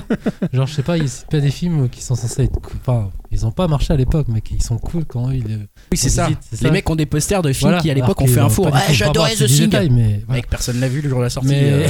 à part ça, oui, j'ai bien aimé la saison 1. Je trouvais ça bah, pareil. J'ai, regardé en- d'une traite. Après la saison 2, ben, comme euh, Greg, euh, j'ai vite déchanté. La saison 3, j'ai, vomi, je crois. C'était tellement pourri. Ah mais ouais, c'est incroyable. J'ai regardé quand même jusqu'à la fin, mais Ah ouais. c'était affligeant. Donc là, du coup, euh, un peu comme Greg, euh, je suis partagé. J'ai quand même envie de voir. Est-ce que c'est la dernière saison? Ah, sûrement que pas. J'espère que C'est ça le problème. c'est hein. ça, sûrement si- pas. Si c'est pas la fin, À la fin, ils seront dans les années 2000, les mecs. Ah non, Dim, il a l'air Dim, de. quoi? Je- crois pas, il me semble qu'il y en aura encore deux en, en rab et après c'est- Ouais, deux au moins, puis après il y aura, un, Spin-off, il y aura hein. un spin-off sur Donc, machin. euh, euh, non, je sais pas, j'ai peut-être- après à voir s'ils se déplacent dans les années 90, pourquoi pas, mais je sais pas. Et, bah, ils vont être obligés à un moment. Ouais. Le truc traîne Donc, je sais pas, j'ai peut-être est regardé. toujours dans les 80, on est euh, dans le ça, va, ça va être comme, ouais, comme, comme dans How I Met Your Mother, il y a un moment, il, il faut qu'ils la rencontrent.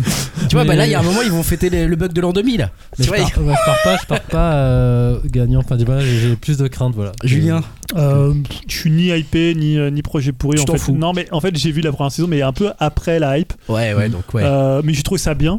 Et en fait là j'ai vu le trailer, j'ai reconnu personne. En fait, J'ai reconnu- mais non mais c'est vrai. En plus ça commence- mais c'est bien le trailer euh, dans la maison et tout là. Euh, ils sont à l'université au début, enfin à la fin. Ah, mais au moi, j'ai vu un collège. trailer. Californie, grand soleil. Attends, euh, Fantôme, toi. elle a- Non j'ai vu un autre trailer moi Ouais, dans non, une. ça euh, c'est ça, ça c'est le trailer de, de Ghostbusters. Parce que C'est c'est les mêmes acteurs. parce qu'il y a le même acteur. Mais non, j'ai vu un trailer où c'est euh, il y a une espèce de maison et après ils, fait- ils font une citation de Sherlock Holmes. Il y a Bill Murray. Alors ça, c'est l'autre film avec Sherlock Holmes de, de, de Billy Machin. me- Non, mais de- attends, c'est le très bête. Elona Holmes, t'as vu toi? Bon, drogue. en demande, fait. demande l'avis de Ouais. Dim, est-ce que toi, tu, toi, tu, tu, tu, en, as- tu en penses quoi de cette news de, de, de Jérémy hypé euh? Non, mais moi je rejoins l'avis général. euh, savoir la première saison, j'avais beaucoup aimé. La 2 et la 3, bah, je les ai consommés comme ça sur l'instant, mais euh, franchement, j'ai quasi plus de souvenirs. Euh, c'est surtout la première saison qui me reste en tête. Mais moi, Stranger Things, il me semble que je l'ai déjà dit, mais je compare ça limite un peu à, on va dire, un gros fast-food bien gras, bien dégueulasse. Ça te fait plaisir sur le moment, euh, t'es content de le manger, mais une fois que t'as fini, t'es limite des remords. Et euh, c'est un peu ça pour moi, quoi. C'est-à-dire, euh, je prends du plaisir sur l'instant, mais après, je me dis, bon, c'est un peu euh, de la putassière, euh, l'histoire, elle est pas terrible. Ce qui me rend un peu triste, c'est de me dire que je prends plus de plaisir à regarder ça, justement, pour des références euh, d'une ça. que l'histoire en elle-même quoi je veux dire l'histoire elle est quand même pas ouf et euh, je trouve qu'au niveau du rythme aussi c'est un peu euh, des fois c'est un peu en dents de scie et euh, si je peux juste conseiller il y a une série on va dire un peu dans le même style je trouve mais sans la nostalgie avec une meilleure histoire qui il y a aussi un petit feeling teen movie c'est Lock and Key alors je sais que les fans du comics vont peut-être me cracher dessus parce que le comics c'est largement mieux mais Ah, c'est lu qui marche bien, ouais. La série, je la trouve très plaisante et je trouve qu'il y a vraiment un, un petit côté Stranger Things, euh, voilà, sans ce côté putassier et Mhm. avec une histoire beaucoup plus, euh, plus réussie. Ouais, c'est une série qui marche bien et qui a des bonnes, euh, des bonnes critiques et qui est aussi sur Netflix, hein, si vous la, quoi la si vous la série cherchez. Lock and Key. Voilà, qui avait eu un beau succès sur Netflix. On va passer à la news non, mais suivante. parce que vous vous foutiez de ma gueule. Mais moi, donc, je n'ai pas vu le bon trailer. Mais Voilà, c'est ça. Non, il y a, il y a un, plus, un trailer qui date de septembre. Qui, s'app- en fait, il y a un truc dans le manoir Krill, dans la maison des Krill. Et euh, donc, en fait, c'était, ça va bien être dans la saison 4. Donc, c'est une maison qui est dans la saison 4. Et euh, voilà. Donc, mais j'ai pas vu le bon trailer, mais c'est un trailer qui est Voilà. un petit peu Bon. plus ancien. Genre, mais c'est donc- toujours la saison 4. Donc Julien a raison, il parle juste pas de la même news que nous. C'est pas grave, il Voilà. fait son Non, je podcast parle, tout seul. je, parle de- je parle pas du même trailer. On va enchaîner, on va enchaîner nonobstant. En même temps, mettez le lien Avec des trailers euh, dans, la le, dans le dernière news, dernière news, s'il vous plaît, de qu'est-ce qu'on a gardé dans l'actu depuis ces 15 derniers jours pour Dim. Dim, tu nous parles d'un réalisateur asiatique, n'est-ce pas? Ouais, je vais vous parler du retour de John Woo à Hollywood. Alors, euh, ça faisait depuis 2003 et avec un paycheck de triste mémoire avec euh, Ben Affleck qui était bien pourri. Euh, donc, c'était son dernier film réalisé aux États-Unis. Alors, j'avoue n'a- n'avoir vu, il me semble que les Trois Royaumes entre temps, et je n'ai pas trop suivi sa carrière récente en Chine. Et euh, c'est vrai que ces films américains, bah, mis à part Volteface, hein, le film préféré de Greg, Ouais. et éventuellement Wind Talker, bah, c'était euh, c'était quand même pas terrible. Mais là, j'ai quand même. Tu l'as vu ou quoi? Dis, Non, vraiment. non. Ah, tu Ah, comprends même pas bon, Oh là là. c'est- c'est pas- Euh, donc là, son nouveau film, bah, il s'agit d'un film qui a pour origi- originalité d'être entièrement muet et qui aura pour vedette Joel Kinnaman. Et euh, cet acteur, bah, même s'il fait pas toujours le meilleur des choix dans sa carrière, bah, je trouve qu'il est loin quand même d'être mauvais et je me dis qu'il a les épaules pour euh, porter ce genre de projet. Euh, le film s'appellera Silent Night et racontera l'histoire d'un père qui cherche à venger la mort de son fils. Donc bref, ça risque d'être plus original sur la forme que sur le fond. hein, Là-dessus, on est d'accord. et euh, ça sera produit par l'équipe derrière les John Wick et on imagine déjà un film un petit peu dans la même veine. Bah, ce qui est plutôt cohérent hein, vu l'influence du bonhomme euh, sur cette saga. Et euh, bah, le fait que le film soit muet bah, apporte un réel plus pour moi. Euh, je trouve que le cinéma de John Woo, bah, c'est toujours hyper visuel et ça me rend bah, vraiment curieux de voir ça. hein. Bah, on parlait un petit peu des, des tics de réalisation, de vraiment des, des auteurs qui, euh, qui font des films très marqués. Là, c'est vraiment Ah, le cas. ça, et ouais. Relâcher les colombes. C'est ce qu'il allait dire, il y aura des colombes. J'avais beau parler de lassitude avec Wes Anderson, bah là pour le coup je suis quand même un petit peu curieux de revoir le retour de, de John Woo sur, euh, sur ce type de film. Et euh, dernier truc, et dites-moi bah, si je me trompe, mais j'ai l'impression qu'en ce moment bah, il y a un petit peu un regain d'intérêt dans la carrière américaine de John Woo. Alors déjà, euh, j'avais parlé... Tu te euh, trompes. Déjà parlé... C'est nul. Allez, next. Non, mais Enfoiré.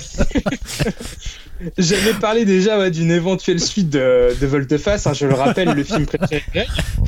Et euh, j'ai l'impression bah, qu'il y a toujours une certaine sympathie bah, bah, pour Broken Arrow, et comme disait euh, Yao, euh, chasse à l'homme.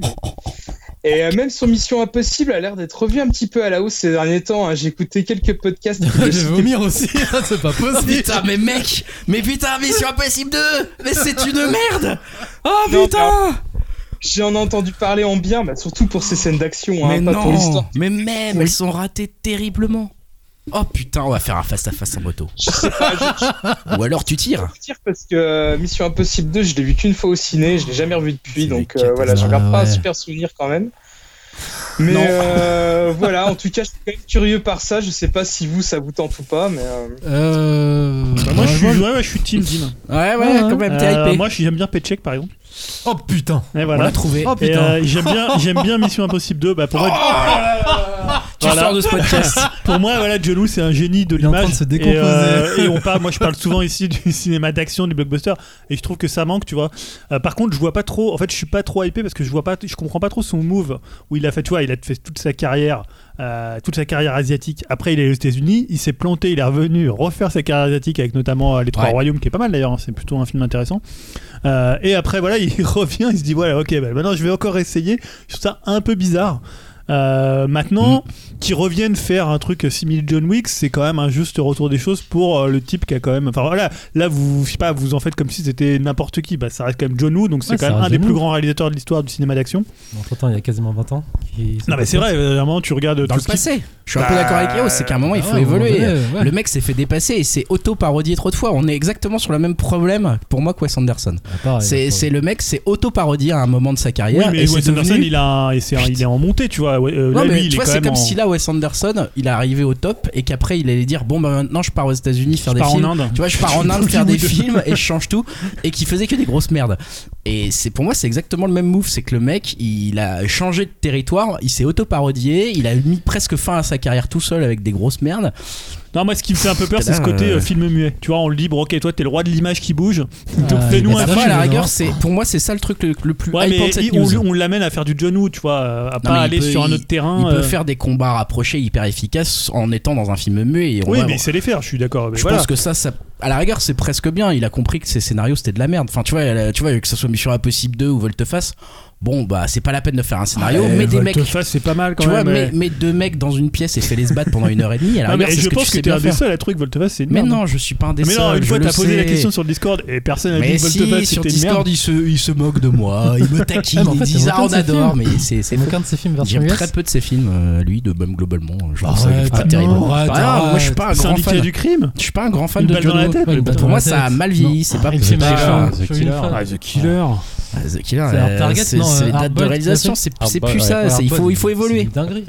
Moi, j'ai jamais trouvé ça exceptionnel en fait. Ah je ouais dis, bah, c'est Ah, sympa, mais pas exceptionnel. Après, il faut recontextualiser. C'est vrai que ce qui est hyper frustrant, c'est que c'est quand même un mec qui était le roi, euh, le roi du cinéma asiatique. C'était quand même le, enfin, et, ces films, ils ont pas pris. Enfin, moi, j'aime beaucoup encore les regarder. hein. On, faisait des, petites comparaisons off. Souvenez-vous, il y a quelques mois, euh, des, DVD et tout. Enfin, ils n'ont pas pris une ride. Il y a toujours ce rythme. Alors, pas une ride, c'est un peu exagéré, mais pour moi, ça vaut un, ça vaut un pièce de cristal, etc. Clairement. Ah ouais. euh, mais qui a pris le à- prix aussi, mais à- putain, mais réouvrez vos yeux en Et- fait. Ah non, mais par après, rapport à il y a quoi Il y a quoi comme film juste d'action qui sont supérieurs à Je ça dis pas qu'il y a de supérieur, je dis Ah bah, juste que justement il y a tout à inventer encore. Oui, Ah, mais d'accord, le problème, c'est que c'est un, c'est, c'est un réalisateur qui est arrivé aux États-Unis, qui a voulu prendre des codes américains avec. Il avait, enfin, je pense qu'il a perdu, il est, il est descendu vraiment de son piédestal quand il arrive aux États-Unis et il a jamais véritablement réussi à faire ce qu'il voulait parce Ouais, mais qu'il il avait est pas les arrivé à la bonne tout. Période. Il arrivé à un moment où, on restait, où les Américains respectaient pas Ouais, le cinéma asiatique. tu vois, le cinéma de. Hong Kong, ils s'en, enfin, ils s'en foutaient. Ils étaient là pour voilà, c'est Van Damme qui, qui- qui- c'était le kiff de Van Damme de la voir ou euh, Ouais. comme à l'époque il avait fait c'était avec Arc euh, ou Ngolam. Tu vois, enfin voilà, il, y a un moment c'était ils l'ont pris pour les mauvaises raisons, tu vois.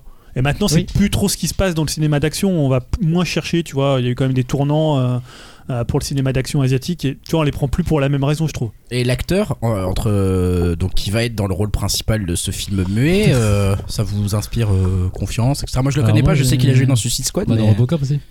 Bah, J'ai Ah. bien vu dans Robocop. hein. Il était j'aime dans bien French Dispatch, mais on le voit pas apparemment sur le côté Dans- à gauche. Ah oui, c'est ça. bon, ok. Dans la série, Euh, la série Netflix aussi. Donc vous êtes donc Mais Julien plutôt moi, hypé, euh, toi. moi, un peu euh, de ton côté parce que j'ai- une- j'ai- j'idolâtrais aussi John Woo, mais après son passage US, ça m'a un peu. Moi j'aime bien votre façon. Pour moi c'était le, Voilà, le merci. sommet. Il y a que toi qui Et aimes pas. après il y a hein, Broken Arrow. Non, c'est Broken Arrow, c'était avant ou après? Je crois que c'était après Broken Arrow. Enfin, je sais pas. Broken Arrow, c'était c'était déjà une déception. Bon, pas échec, j'en parle On va échanger nos visages. Une grosse merde. Et Mission Impossible 2, pareil, c'était. Une grosse merde. Donc voilà, j'ai. Je suis un peu. Je vais quand même suivre le projet. Vu que John Woo, c'est quand même euh, Ouais. un réel de talent. Mais Bah après, ouais. il y a quand même, comme je disais, une vingtaine d'années quasiment qui sont passées entre temps. Et j'ai toujours peur euh, du retour du papy, quoi. Bah du coup toi t'es hypé aussi. Bah, ah, Forcément. Oh, Django, Eh, c'est super. Quand on voit Fukazaku, ce qu'il a fait en dernier film, je vous rappelle quand même Battle Royale à plus de quel âge? 80 ans presque. Ah, mais ça, qu'il reste un film dans son pays aussi. Ouais, c'est ça le truc. Oui, mais ce que dit je veux qu'il dire, ferait c'est que c'est pas, une question d'âge, c'est une question de est-ce que il va avoir les bons acteurs, est-ce qu'il va avoir les moyens euh, de ce qu'il veut faire, et est-ce que est-ce que l'idée est bonne? Enfin, c'est après, c'est un bon réalisateur, on le sait, il a, il y a pas de doute là-dessus. Qui s'est planté, comme vous dites, euh, c'est pas du tout le même contexte que quand il a fait ses premiers films aux États-Unis. Ah. Donc euh, là, il faut voir, ça peut être intéressant. Euh, il prend le contre-pied de ce qu'il fait habituellement, donc ça peut être quelque chose d'intéressant. Volte-face, c'était vachement bien, et puis voilà quoi. Moi je vois pas le rapport, mais c'est gentil. Euh, On va non, faire non, un mais je, je- suis intrigué par, euh, je suis intrigué par le côté euh, film, euh, on va dire quasiment muet. Je suis intrigué moi aussi un peu par ce move de, mais pourquoi revenir aux États-Unis? Tu vois, qu'est-ce qui vient pousser Ouais, ça Est-ce qu'il a besoin d'une nouvelle audience Euh, Est-ce que c'est un producteur qui Ah, il a un peu acheté son planté, truc je crois, en plus là. En... Ouais, je Euh, suis un peu planté même. dans, enfin, dans, sur le continent asiatique. hein. Ah ouais Tu vois, les trois Avec royaumes, les ça a trois car- non, ça, ça a Ouais, cartonné. Mais après, il a fait des films qui sont jamais sortis d'ailleurs euh, en Ah Europe, ouais. je crois. Et ça a moins bien, euh, moins bien marché. Ouais, c'est un challenge Bon. en fait qui Non, le, truc qui lui-même, fait marrer, c'est ce truc de dire maintenant tu vas être John Wick. C'est un peu la, matrice de. Enfin, c'est devenu un peu le, le truc où tout le monde veut faire du John Wick. John Wick, il y a un- ah, Ouais. lui, c'était le producteur de John Wick. Lui, Ouais, il était ouais, clair. cascades dans John Wick. Lui, c'était un mec qui apportait des cafés sur John Wick. Tu vois. euh, alors que Spock, euh, Spock aime bien Volteface. Hein. D'ailleurs, j'ai échangé son visage avec un autre chien ouais, parce que c'était une très bonne idée, j'ai trouvé. Comment il s'appelait d'ailleurs déjà Il avait un nom bizarre dans Volteface. Ah, pas. Ah, De quoi. Euh, Il va retrouver Dim. Qui de quoi? C'est le nom, c'est le nom de ce personnage. C'est pas Croquette, attends, c'est un truc. Star Troy. Comment ça, Castor Troy Castor Troy, c'est un nom de chien. Croquette Croquette Troy qui a dit Rocket. Croquette Troy Castor Troy, pur Bon, nom ça quand les même. gars, on est en train de ça y est, tu vois, on reprend le podcast, on avait dit version courte, Ah, on ça va, il y avait pas une heure, on a plus rien à dire. tu vois, Il n'y a plus de rubrique. on rigole plus, on rigole plus, et ça c'est important, C'est pas faux. ça c'est important. Voilà pour les news. Plus de déconner. Oh. Encore moins de sérieux qu'avant, et déjà avant, c'était pas terrible. Euh, on va passer à notre prochaine rubrique, car il y en a une, Julien, je te fais mentir. Je mens, je fais mentir les détracteurs. Tous ceux que- comme qui croient que de Volteface c'est bien, ils ont tort, et il y a encore des rubriques. La preuve. La preuve avec la chronique rétro. On peut éteindre les micros à côté, s'il vous plaît. Et on va laisser la parole à Jérémy pour sa chronique rétro. Alors, deuxième épisode dans, euh, la catégorie qu'on a déjà faite, les albums improbables des groupes qu'on trouve euh, sur la radio Nostalgie. hein. Alors, après un Johnny qui avait défrayé la chronique, hein, je vous vous rappelez, euh, voici déniché hein, pour vous l'album d'un groupe que vos parents, voire même vos grands-parents connaissent sûrement, mais ont-ils véritablement expérimenté l'album dont on va parler aujourd'hui? Alors oui, ça nous vient tout droit de Grèce et on ne va pas se trémousser sur du sirtaki. Réponse après le générique. Spartiate Quel est votre métier?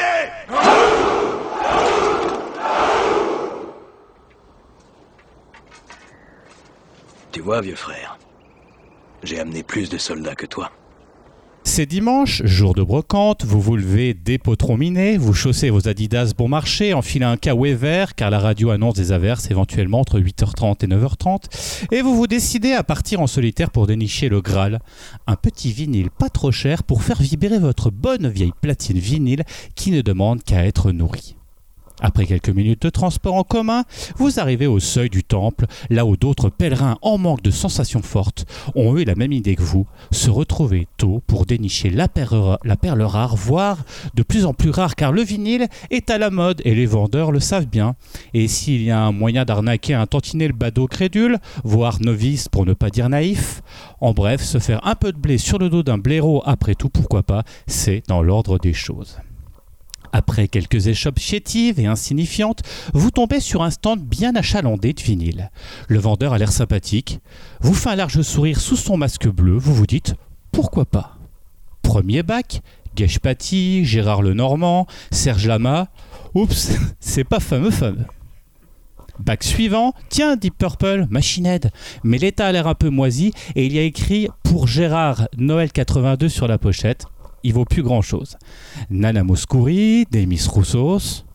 Demis Roussos Demis Roussos, mais oui, mais je vous entends déjà rire, c'est pas le gros barbu qui chantait de la variétoche repris par les Kids United C'était quoi déjà? Oui, on écrit sur les murs, je crois. Je sais pas si, si vous vous rappelez hein, Ah, si, cette, bien sûr. cette belle Grande chanson. chanson. hein. Qu'est-ce que c'est ringard hein. Euh, Il avait pas un groupe d'ailleurs, ce, ce gars. hein. C'était quoi déjà? C'était c'était ouais, c'était les Aphrodite Child, Child. il me semble. C'est ça exactement. Effectivement, alors donc les Aphrodite Child, c'est un groupe qui est formé en 1966 par le claviériste compositeur multi-instrumentiste Vangelis, que vous connaissez peut-être, hein, qui est aussi connu pour avoir fait la musique des Chariots de Feu, hein, où il décrochera un Oscar, mais également la bande originale excellente de quel film que, que vous connaissez Blade tous Runner. voilà, un magnifique. C'est aussi, il ne faut pas oublier, un des pionniers de la musique électronique. Euh, il y a aussi euh, notre bon bassiste et chanteur Demis Roussos, parce qu'il ne faut pas oublier qu'il est également bassiste et plutôt bon. hein. Euh, il, joue, hein, il joue bien le bougrin. Et pour compléter ce tableau, le batteur Lucas Sideras et le guitariste Silver Koulouris. Ils ont réalisé trois albums, deux plutôt pop et celui dont on va parler hein, juste après. Alors si vous ne connaissez pas Aphrodite Child, imaginez quatre gars en toche blanche, chevelus et barbus qui te font des tubes à l'appel comme It's Five O'Clock ou encore le plus grand tube hein, qu'ils ont fait c'était Rain in Tears, hein, qui est magnifique euh, que slow, dans, dans la pure tradition de la flower power de la fin des années 60 vers les années 70, très lente, inspirée des hippies, c'est joli, mais vous vous doutez bien que c'est pas ça qui mérite une chronique rétro. Non, on va parler de leur dernière pièce, celle qui fera éclater le groupe pendant sa création. N'oublions pas que derrière tout grand album, il y a une histoire tragique. Alors place à un disque considéré comme un des chefs-d'œuvre de la musique expérimentale, oui messieurs dames, le bien nommé 666. Où est-ce qu'il va nous chercher des conneries Alors, pareilles alors attendez, parce que mince. Yao, Yao, il faudrait que tu ailles, s'il te plaît, dans ma petite, euh, dans ma petite besace grise pour vous amener le 10 sujet Ah. quand même que vous puissiez Ah. voir. En attendant, Encore je un disque satanique. Alors, j'ai pas amené le disque pour faute de place, je vous ai amené euh, le, le- le- le disque compact. Ah, le disque. Plus personne dit ça. J'ai jamais entendu ça de ma vie. Ça s'appelle un disque Le compact. disque Oh, compact. double, d'ailleurs, album double. Double, un double disque album. compact. Voilà. Voilà, très belle pochette. Alors, pourquoi il faut écouter cet album, me direz-vous Alors que Spock devient fou. Il devient fou. Voilà pourquoi, et voilà quelques raisons qui vont euh, vous, vous émoustiller vos oreilles en manque de sensations fortes. Vangelis, l'auteur-compositeur du groupe, ne veut pas faire les choses à moitié pour son nouvel album et veut mettre en musique ni plus ni moins que la Bible. Il choisit donc l'Apocalypse selon Saint Jean ou le livre des révélations, vaste sujet qui va prendre non pas un vinyle, mais deux vinyles et plus de 78 minutes de musique. C'est un condensé de la musique ex- expérimentale rock de la fin des années 70 entre pop psychédélique, chant liturgique, hard rock et free jazz. On retrouve des morceaux allant de 19 minutes jusqu'à 23 secondes, morceaux chantés par un Demis Roussos en furie, jusqu'aux morceaux instrumentaux tout y passe dans un joyeux capharnaüm, bien évidemment géré de doigts de maître par un Vangelis qui ne laisse rien au hasard, aussi bien dans ses compositions que dans ses notes de clavier. Dans les compos à retenir, il y a le morceau, hein, les morceaux pour découvrir l'album, hein, de fringantes pépites rock planantes typiques de l'époque, The Four Horsemen par exemple, décrivant la venue des quatre cavaliers de l'Apocalypse en deux parties, une première nébuleuse, brumeuse, et une deuxième entraînante et martelée par les fûts du batteur, dont voici un extrait.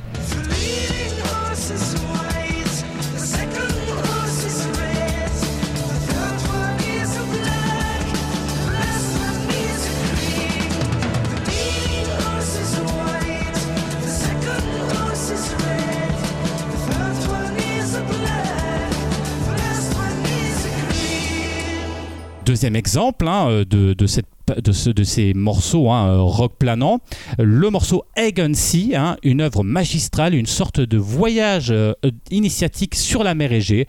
Je vous le conseille si vous aimez rêver et voyager. Un deuxième extrait.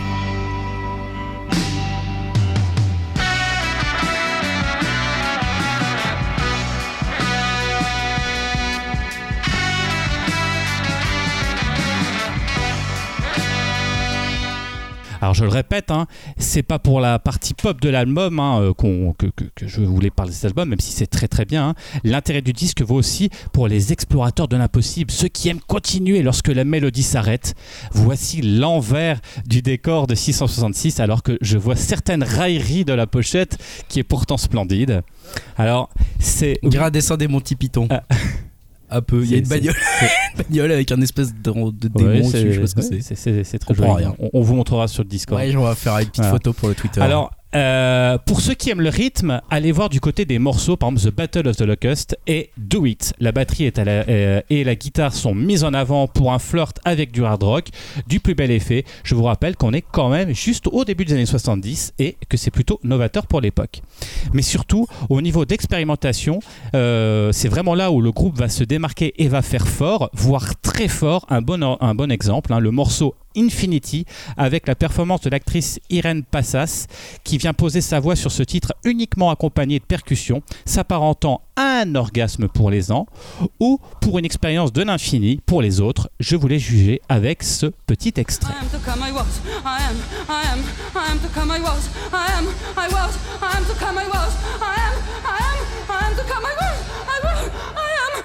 To come I was. I am, I am, I was to come I was. I was, I am, I am to come I was. I am, I am, I am to come I am. I am, I am, Alors oui, vous me direz, on est loin du Demis Roussos des années 80. En tout cas, ce morceau ne vous laissera pas indifférent. Je suis complètement d'accord avec vous.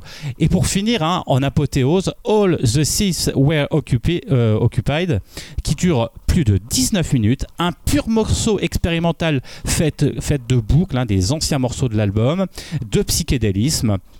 Alors, bien évidemment, vous allez comprendre, comme à chaque fois que je, chronique une œuvre, quelque chose, à sa sortie, l'album, est-ce qu'il marche? Bah non, Bah, C'est compliqué parce Bah qu'il non, est trop censuré. conceptuel. Ah bon Ah ouais. Il est, il, est, il est censuré. Pourquoi? Parce Bah, la que Bible. bah, dans certains pays, surtout entre autres pour ses références au satanisme, hein, n'oubliez pas que le nom de l'album s'appelle quand même 666. Il y a aussi les références à certaines substances à l'intérieur de la pochette. On peut lire This walk was recorded under the influence of Chalep. hein. Cet album a été enregistré sous l'influence de Chalep. Alors, c'est une phrase qui va semer un peu la controverse parce que le terme Chalep désigne pourtant une boisson inoffensive. hein. C'est euh, c'est une boisson de l'Antiquité en fait. euh, et du coup, bah, les gens ont dit qu'ils étaient complètement drogués. Et enfin, et surtout, un cerise sur le gâteau, euh, par la censure, hein, vous vous doutez bien, c'est la performance vocale d'Irène Papas, comme on a dit tout à l'heure sur Infinity, qui n'a euh, pas plu à toutes les oreilles. Et il faut avouer, on peut les comprendre. Alors, il existait déjà avant l'enregistrement de l'album beaucoup de frictions chez les membres du groupe. Et ben ça va pas, ça va s'empirer d'ailleurs hein, pendant l'enregistrement. Certains musiciens vont d'ailleurs enregistrer euh, à des moments différents pour éviter de se croiser. Vous me direz, ça arrive souvent dans les grands groupes. Et bien là, ça sera le glas de leur coopération. Et le groupe splittera avant la sortie de l'album en 72. Vangelis et Demis Rousseau seront la carrière qu'on leur connaît, alors que les deux autres deviendront plutôt des musiciens de studio beaucoup moins connus. Voilà, il est temps pour moi de vous conseiller de foncer sur Deezer, sur Spotify ou encore chez votre disquaire préféré pour découvrir cet album mythique d'un groupe que l'on ne pensait pas capable de réaliser ce genre de prouesse musicale, car du culot et de l'audace, il en a fallu à Vangelis. Euh, alors, euh, alors en pleine gloire pop hein, pour réaliser cette œuvre ovniesque et destructrice, particulièrement pour un groupe en pleine ascension. 666 reste un chef-d'œuvre underground méconnu du grand public et pourtant indispensable pour les oreilles curieuses en manque de sensations fortes. Merci Jérémy de nous avoir ramené un si bel objet si étrange, je dois le dire, même dans sa dans sa dans cette photo que je vais je vais aller poster sur Twitter pour comprendre un petit peu et faire réagir un peu, voir s'il y a des fans de Demis Roussos parmi notre notre nos, nos auditeurs ou de Vangelis, on verra. C'est pas certain quand même. hein. Quand on dit Demis Roussos, tu as raison, on s'attend pas forcément à ça. On s'attendait pas, forcément à ça. Donc euh, voilà, venez euh, venez nous dire si vous aussi vous êtes Du fan coup, la prochaine chronique, c'est sur la Neo Geo ou pas? Parce que ce serait bien que tu ramènes la machine. euh, Ah, je vois, il y en a, oui, parce que c'est vrai qu'à chaque fois que Jérémy vient euh, maintenant euh, faire une, une rubrique chronique rétro en, en présentiel, il ramène euh, le l'objet en question. Ah bah sinon c'est pas une chronique. Ah bah, hein. c'est vrai, c'est- Vivement la chronique sur Sabrina. Dire ça. ok. on, on vous laisse hashtag MeToo. Voilà. euh, Mais non, mais on est années 80, voilà, donc euh, À l'époque, il n'y avait pas ce genre de problème. voilà. On voilà. était mieux avant. On est un Bon. podcast des années 80, nous. tu sais. Exactement. Euh, on va terminer. Et oui, déjà. Et oui, j'entends les auditeurs qui perdent. Oh putain, Greg, il est tout content Je suis, mais moi je suis ravi, je vais enfin pyjama. pouvoir aller me coucher avant 23h. Mais ça va changer ma vie, Dim, il est ravi aussi là, un sourire jusqu'aux oreilles. Enfin, Dim, on récupère de l'énergie. C'est vrai que t'as jamais été aussi ça. en forme qu'aujourd'hui. là, Mais oui, Greg. mais oui, je Ah, suis content qu'on euh, je suis content qu'on ait enfin un podcast normal, euh, voilà pas un truc euh, où ça philosophe, je ne sais quoi là. Oh. non, on est bête, on assume. On va terminer, donc je disais, avec quand même la rubrique conseil, mais cette fois-ci conseil euh, où on s'est euh, normalement dit euh, bah, d'être un peu plus rapide sur les conseils. Pourquoi vous le conseillez finalement en quelques phrases? Qu'est-ce qui vous fait que vous conseillez ou déconseillez bien sûr l'œuvre en question que vous avez choisie si, si possible, on avait dit 3 minutes bien sûr, ça peut être un peu plus. hein, mais- Voilà, ce sera plus. parce que parce qu'on veut savoir quand même, on veut savoir ce qui vous anime. Vous et euh, bien sûr Julien, en plus tu, tu, tu vas commencer par un gros morceau cette semaine. Mais oui, parce que le film qu'on aurait dû voir, mais que on m'a empêché de mettre. euh, Il y a eu un veto, on ne dira pas de qui, mais c'est Dim. Voilà, c'est euh, je crois qu'on a le droit maintenant de mettre un veto sur les films. On, voilà. peut, on peut mettre un veto pas. sur les vétos bientôt, je crois. Et euh, non, je vais vous parler donc des Olympiades, le nouveau film de, de Jacques Audiard. Euh, pour le coup, là, par rapport à Wes Anderson, le pitch est plutôt simple, puisque c'est la vie et les amours de quatre personnages à Olympiade. Alors pour ceux qui sont pas parisiens, les Olympiades, c'est un quartier dans le 13e arrondissement, euh, donc juste avant, même je sais pas si Bibliothèque ça en fait partie. Enfin, c'est juste avant Bibliothèque. C'est juste avant Bibliothèque François Mitterrand. Donc ouais. voilà, plutôt quartier asiatique d'ailleurs. Ouais. Euh, donc voilà, on va, c'est des personnages, ces quatre personnages qui vont se croiser un petit peu, qui vont s'aimer un peu et qui vont beaucoup baiser. hein. C'est un film où ça cut pas mal. hein. Et voilà hein, pourquoi voilà. c'est un conseil de Julien. Ah oui, Alors normal. pourquoi je voulais le conseiller? Bah Parce Mec, que c'est ça. non, non, non. euh, pourquoi je le conseille? Parce que déjà, c'est le nouveau Audiard et je trouve ouais. que chaque film de Audiard, c'est quand même un événement. Euh, et surtout parce que, bah, contrairement à beaucoup d'autres films d'Audiard, comme Un prophète, comme De rouillé d'os, euh, comme Dipan, c'est un film extrêmement récréatif. Euh, c'est un film assez léger. Pas du tout. euh, Alors, déjà, c'est un film beaucoup plus féminin. Il l'a coécrit avec euh, Céline Sciamma et une autre, euh, une autre scénariste et aussi réalisatrice. Donc, il s'est laissé un peu, un peu plus guider. Voilà, parce qu'on sait que Audiard, c'est quand même un, cinéaste qui est très très porté sur la masculinité, dont alors voilà la masculinité, des choses très très physiques, des choses assez dures. Et là, c'est un film beaucoup plus beaucoup plus léger. Et d'ailleurs, même au début, tu te dis, est-ce que c'est vraiment un film d'Audiard? Parce que finalement, c'est souvent Audiard, il va dans un genre, et puis il, sort ce genre. Par exemple, il a fait un film, le film de un prophète, c'était un film de prison. Dipan, un, un film de vengeance. Donc, il prend un genre du cinéma plutôt anglo-saxon. Là, c'est à la fois un film de quartier, puisque ça se passe dans, aux Olympiades. C'est à la fois un film choral, parce qu'on a l'impression qu'on va avoir plein de personnages. Presque au début, un peu comme dans Wes Anderson, on pense que ça va être un film à sketch parce que tu vois des personnages. Après, ça passe. Au début, tu vois surtout le, deux personnages et ensuite ça passe sur le personnage de Noémie Merlan. Donc voilà, c'est très protéiforme par rapport à ce que faisait Audiard. Et alors, c'est en noir et blanc aussi. Donc ça, c'est une première euh, pour, euh, pour Audiard. Donc ça change un peu son rapport euh, au personnage, son rapport à l'époque parce que finalement, c'est un film extrêmement contemporain et en même temps en noir et blanc. Donc c'est un peu le paradoxe que, ça peut travailler. Mais voilà, il, s'était dit aussi pour filmer, il était intéressé pour filmer la ville, de plutôt la filmer en noir et blanc. Donc voilà, il y a un côté très arty. Et euh, en fait, moi, j'ai trouvé que c'était un film qui était extrêmement naturel, et ça, c'est lié au casting. Euh, alors, on en discute souvent, pas forcément ici, mais parfois un peu euh, en dehors du podcast dans le Discord, savoir, bah voilà, est-ce que les films, euh, qu'est-ce que c'est l'inclusion dans les films? Comment on peut finalement représenter la France? Comment on peut euh, bah, C'est toujours des questions même qui se traversent d'ailleurs euh, d'autres euh, d'autres débats. Et en fait, là, je trouve qu'il le fait extrêmement bien parce que ça devient presque pas un sujet. Oui, c'est naturel. C'est hyper naturel, c'est-à-dire que le personnage, donc le personnage noir, bah, c'est un prof de lettres qui a fait l'agrégation et on se pose pas la question, on dit pas tiens comment il a fait pour réussir? Parce qu'il est, il est noir, Ouais, peut-être ouais. qu'il vient des quartiers, tu vois, il a pas du tout ça. Bah, ouais. il est prof, voilà, il a sa façon de parler. euh, c'est toujours voilà, c'est c'est ce principe-là où moi je trouve que finalement, bah, c'est ça qui fait plutôt. Alors après, on sera peut-être pas d'accord, mais qui fait changer les comportements. C'est euh, bah, pas forcément de ramener toujours sur le devant de la scène. Donc ça ne définisse pas le personnage. voilà, ça en définit fait, pas le personnage. Donc ce qu'il définit, c'est ce, bah, c'est, C'est son euh, caractère, c'est son caractère, Ouais, son personnage. Et il y a plein de révélations euh, dans, dans, le, dans ce film. Je vais Ah parler oui notamment de Lucy Zhang, qui est pour moi la révélation du film, qui est vraiment exceptionnelle. Alors elle est, elle est à À la fois l'affiche, hein, enfin on la voit sur l'affiche. euh, On la voit sur l'affiche, ouais, c'est d'ailleurs elle qui a le, plutôt on va dire le rôle euh, principal, ouais, avec euh, notamment donc je vous le citais aussi euh, Makita Samba qui joue Oui. donc Camille, donc le, ce prof de- d'agrégation.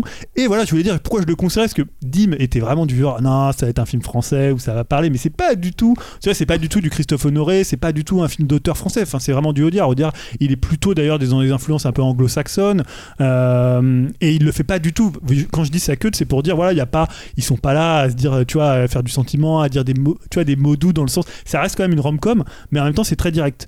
C'est pas euh, voilà c'est pas c'est pas le côté un peu euh, film de Saint-Germain-des-Prés. euh, voilà il y a un côté mmh.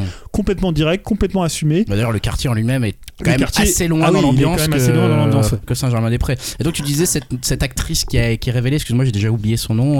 Ouais donc c'est Lucy Zhang. ouais, magnifique, très bonne actrice. Enfin, Ouais. qu'est-ce qu'elle elle irradie un peu dans le, dans le film. Elle a ce côté extrêmement naturel et en même temps à la fois à la fois touchante et en même temps un peu dur, un peu piquante. Tu Mm. vois.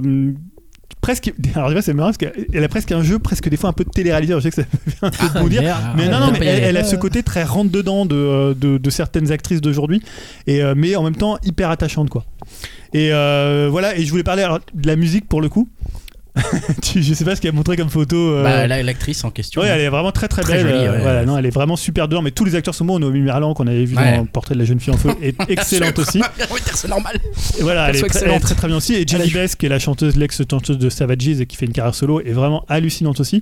Et euh, non, il y a la musique de Ron aussi. Ah oui Ouais. Ah oui, il fait la musique, ouais, Ouais, vrai. il fait la musique. Alors je la trouve, elle, elle est très bien la BO, mais parfois elle, elle surligne un peu. Comme déjà, il est un univers assez cinématographique. Hein, Mhm. Ron, il a un univers vraiment à lui, très Mhm. imagé. Donc parfois ça vient un peu en doublon. On était tellement en avance dans ce podcast déjà. On parlait Bah, déjà de on Ron, parlait de dans Oh là Ron là. with Friends, hein, qui était d'ailleurs, je pense qu'il y a des morceaux qui, qui étaient dans l'album que je connaissais. Ou alors c'est tellement Ron que finalement Ouais, je, ouais, je il a tellement sa patte, ouais. Et euh, non, voilà, moi j'ai passé. T'as un côté un peu, un peu bulle, un peu cocon dans ce film. C'est pas un film qui est déprimant, tu vois, par rapport à certains. Tu vois, certains Audiard, ils montent comme ça en puissance et à un moment ils sont complètement, ils t'écrasent en fait tellement ils, ont, ils vont loin dans, dans les sentiments des personnages. Là, c'est beaucoup plus léger. Ça, ça, ça c'est pas que c'est, c'est, c'est pas léger dans le sens où c'est superficiel, mais ça reste une, comme ça une bulle un peu. euh, Excuse-moi. Et on- du coup, on n'est pas dans du. Je fais un peu caricature, mais c'est pas du Romer ou du, Ah ou non, du non, frère. Dardenne, quoi. Je veux dire, on, c'est- on est quand même face à du cinéma parce que c'est. Ah, attends, euh, frère Dardenne. C'est méchant pour les frères Dardenne, ça. Bah, c'est un documentaire déprimant sur, euh, sur, le Mais temps, avec des non, non. acteurs, parfois. sur le temps qui passe, quoi. Enfin, moi, c'est- moi je, si je dis pas. Non, je plaisante parce que. Pas bref, on n'est pas là pour a- parler des frères Dardenne, mais Ouais. euh, moi, ça me fait déprimer en fait.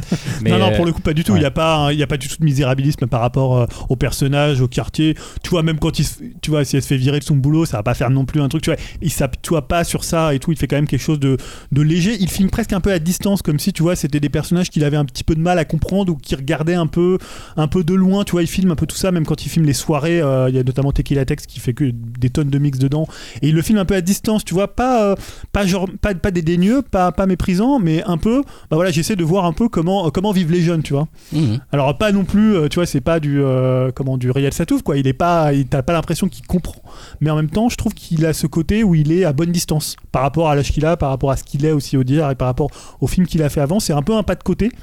Euh, mais je trouve que c'est un pas de côté salutaire dans son cinéma. On parlait tout à l'heure de, de- de ceux qui Ouais. font un peu des films où ils ont du mal à se renouveler. Ah bah lui, c'est jamais, ça a jamais été le ça problème. jamais été après, le problème, hein. mais il était toujours dans le même style. Tu vois, les- le- vraiment Ouais, la thématique virage, de, la thématique Oui. d'Audiard, c'est un peu comment tu t'adaptes, euh, comment un personnage va réussir à s'adapter à une situation compliquée. Quand tu es en prison pour euh, un Mm. prophète, euh, de rouiller d'os, bah voilà, quand tu es Mm. handicapé, d'Ipan, tu arrives dans une un, un un environnement que tu connais pas. Et là, il y a un peu de ça, mais version léger, version un peu pas Ok. de côté. Ok, intéressant. C'est donc euh, les Olympiades, c'est en ce moment au cinéma. Ah, moi, je suis trop hypé. moi. Jetez-vous dessus. Ah ouais, je le conseille à tous. Euh, ouais, moi j'avoue que là tu me l'as pas mal vendu. J'avais effectivement un peu peur de ce côté euh, un peu tristoun euh, avec le film en noir et blanc où tu te dis ah, il va C'est faire du réel, arty, machin, Non, etc. c'est un peu arty. Mais j'adore le noir et blanc, mais je vais dire, euh, quand même, pour être honnête, il y a deux trois plans où tu vois, tu sens qu'il se fait plaisir. Ouais. C'est voilà un peu. euh, je me suis dit, oula, j'ai j'ai- Un peu ouais, plus un, peu à la- Babylone. un peu comme dit, mais je me suis dit, j'espère qu'il va pas nous faire un truc trop franco-français où t'en as une qui parle face caméra, l'autre qui est derrière. non, non, tu non, sais. ça coule Mmh, vraiment. j'ai euh, ouvert la Elle a porte. connu Il pleut de la merde. Ouais, c'est ça. non, non, c'est hyper bien écrit pour le coup. Le film est- très très bien dialogué. qualifié de bobo parisien ou pas du tout? Par certains. Bah, non, Bah, parce que ouais. déjà les Olympiades c'est pas Est-ce un quartier bobo, bobo, quoi. parisien peut s'en rendre compte C'est ça que j'ai envie de te dire.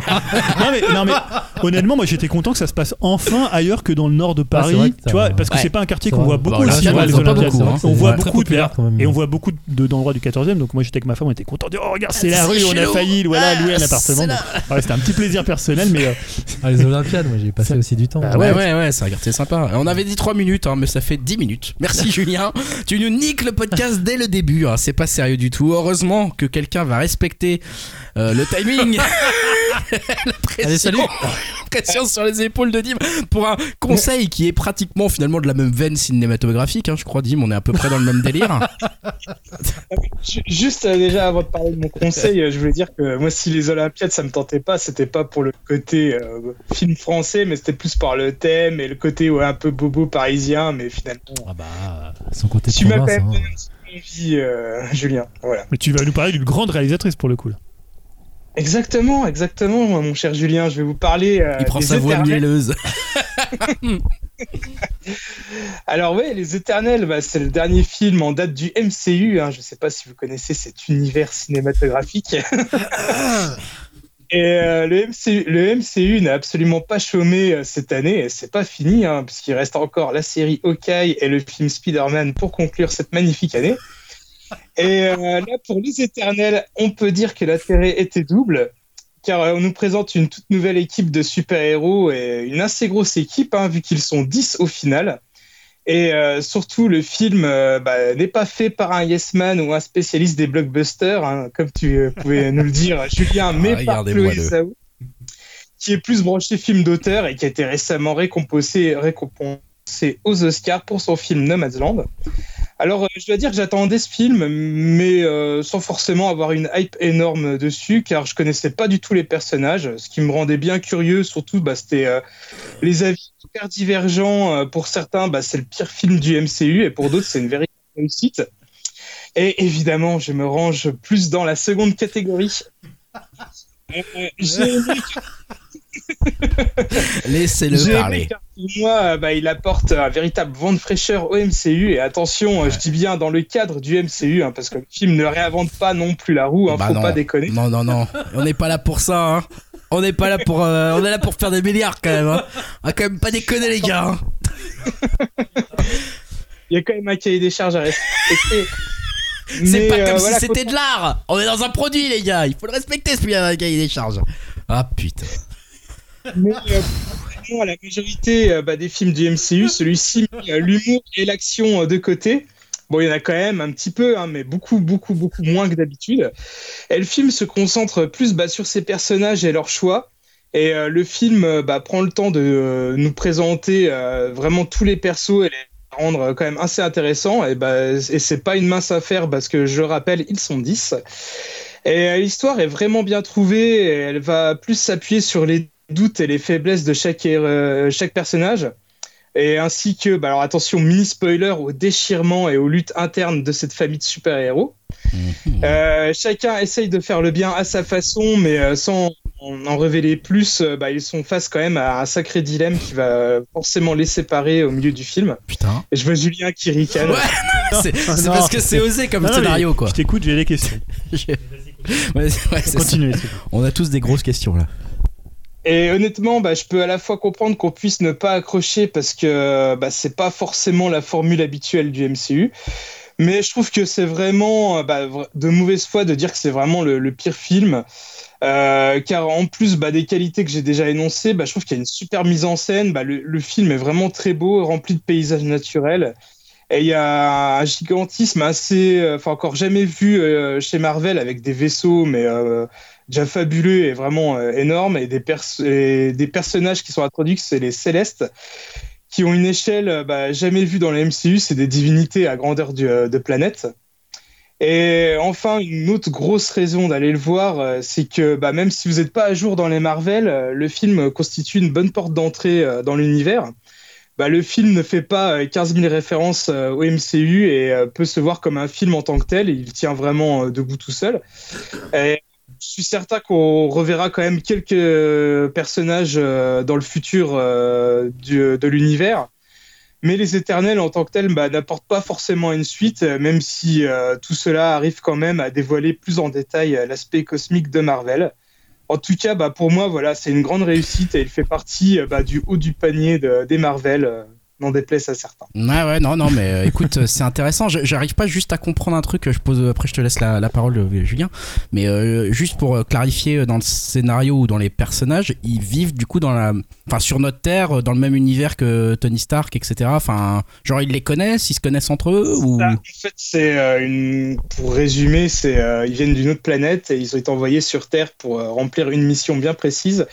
Et juste cette mission-là, donc c'est pour ça qu'ils sont jamais intervenus avant. Euh, Ah, donc ils étaient les- là, ils ont regardé Thanos tuer la moitié des gens et ils ont pas sourcillé quoi. Exactement. D'accord, ok, coup, ouais, ils sont sympas a priori déjà. On part bien. Euh, Julien, ta question. film. Non, non, mais ça, c'est expliqué dans le film D'accord. de façon un peu hasardeuse, mais c'est Ils avaient piscine. c'est pas de chance. Un jour sur deux, ils sont là et c'était l'autre. Merde. c'est pas ça. Ah, c'est con. Attends, t'entends plus très bien, Dim. Je sais pas si tu disais quelque chose. Excuse-moi, ça a coupé. C'est pas ça, mais c'est Non, non. expliqué dans le film, tu disais. Ouais, ouais, non, c'est bon, j'ai fini.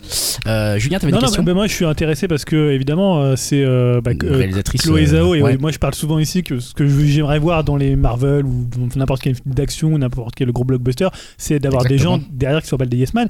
Et justement, est-ce que Chloé Zhao elle arrive à apporter quelque chose aux Éternels ou alors elle est complètement bah, broyée par la magie, euh, par la machine Marvel Disney euh,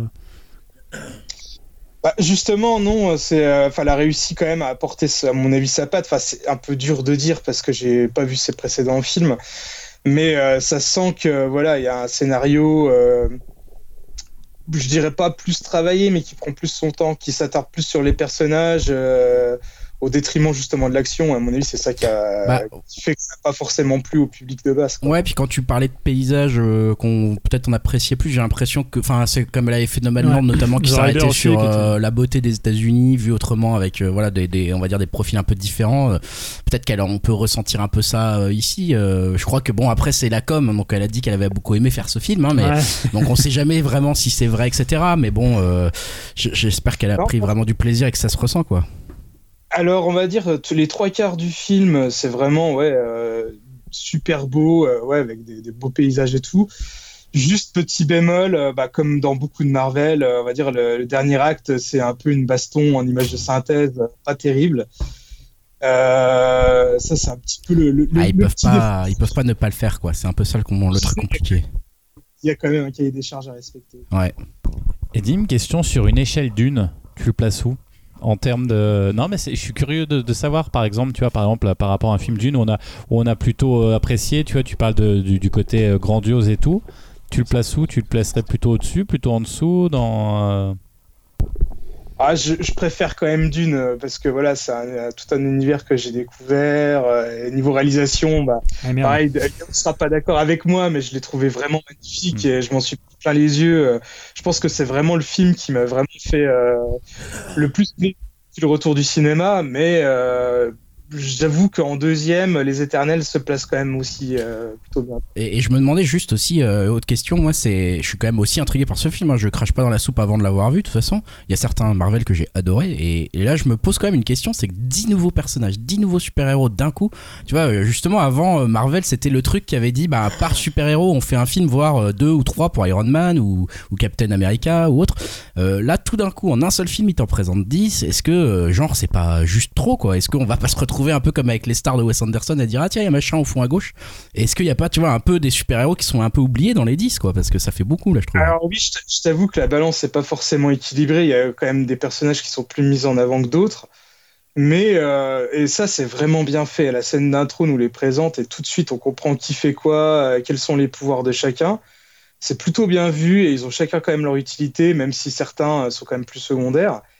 Et aussi, alors ça, pareil, euh, mini spoiler, je vais, je vais pas dire qui bien sûr, mais euh, c'est un film, et ça c'est très étonnant aussi pour un Marvel de base, euh, où il y a quand même pas mal de morts. Ah Il y a Enfin des trahisons, il y a des retournements de situation, il y a des choses forcément qu'on n'attend pas. Et c'est pour ça aussi que je disais que je pense que dans le futur de Marvel, on verra certains personnages, mais pas tous. hein.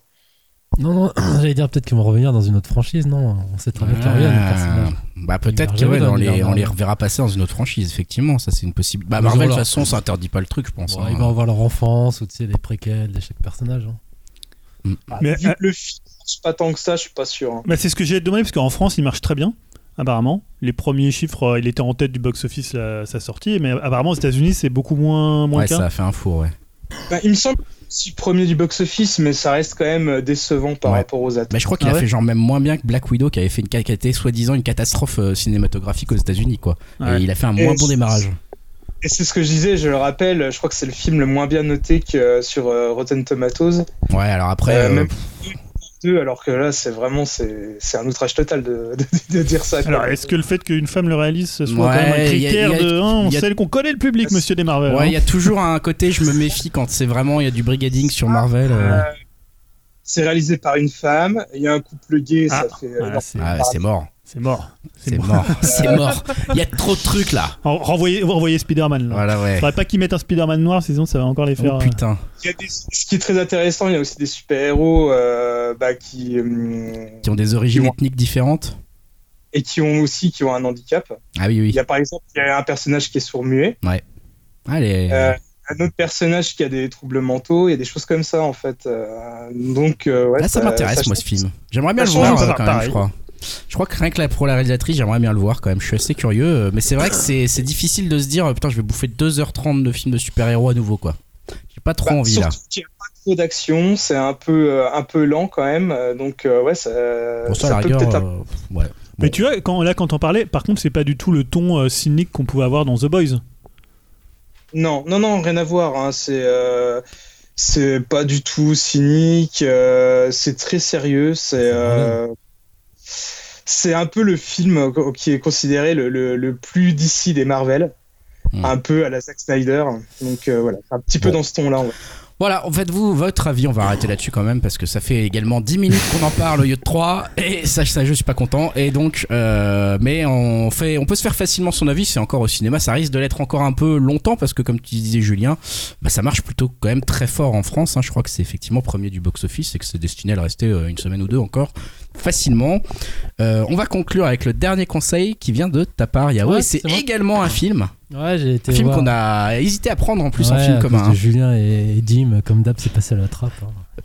c'est Barbac. C'est ça, le quatrième film de Fabrice Eboué. donc, hein, sans, sans- sans surprise, moi je suis un grand fan, donc euh, je, suis parti conquis.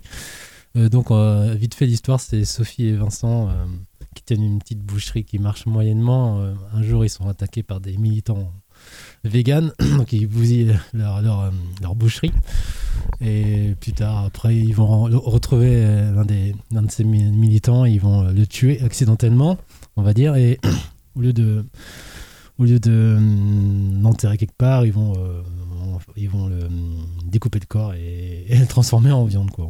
Voilà. Ils vont le co- commercialiser et, et contre toute attente, ça va faire un carton. Et donc, du coup, ils vont devenir, malgré eux, des serial killers. Ils vont devoir trouver un vegan à chaque fois pour, euh, pour en refaire un nouveau, un nouveau, un nouveau plat. Quoi.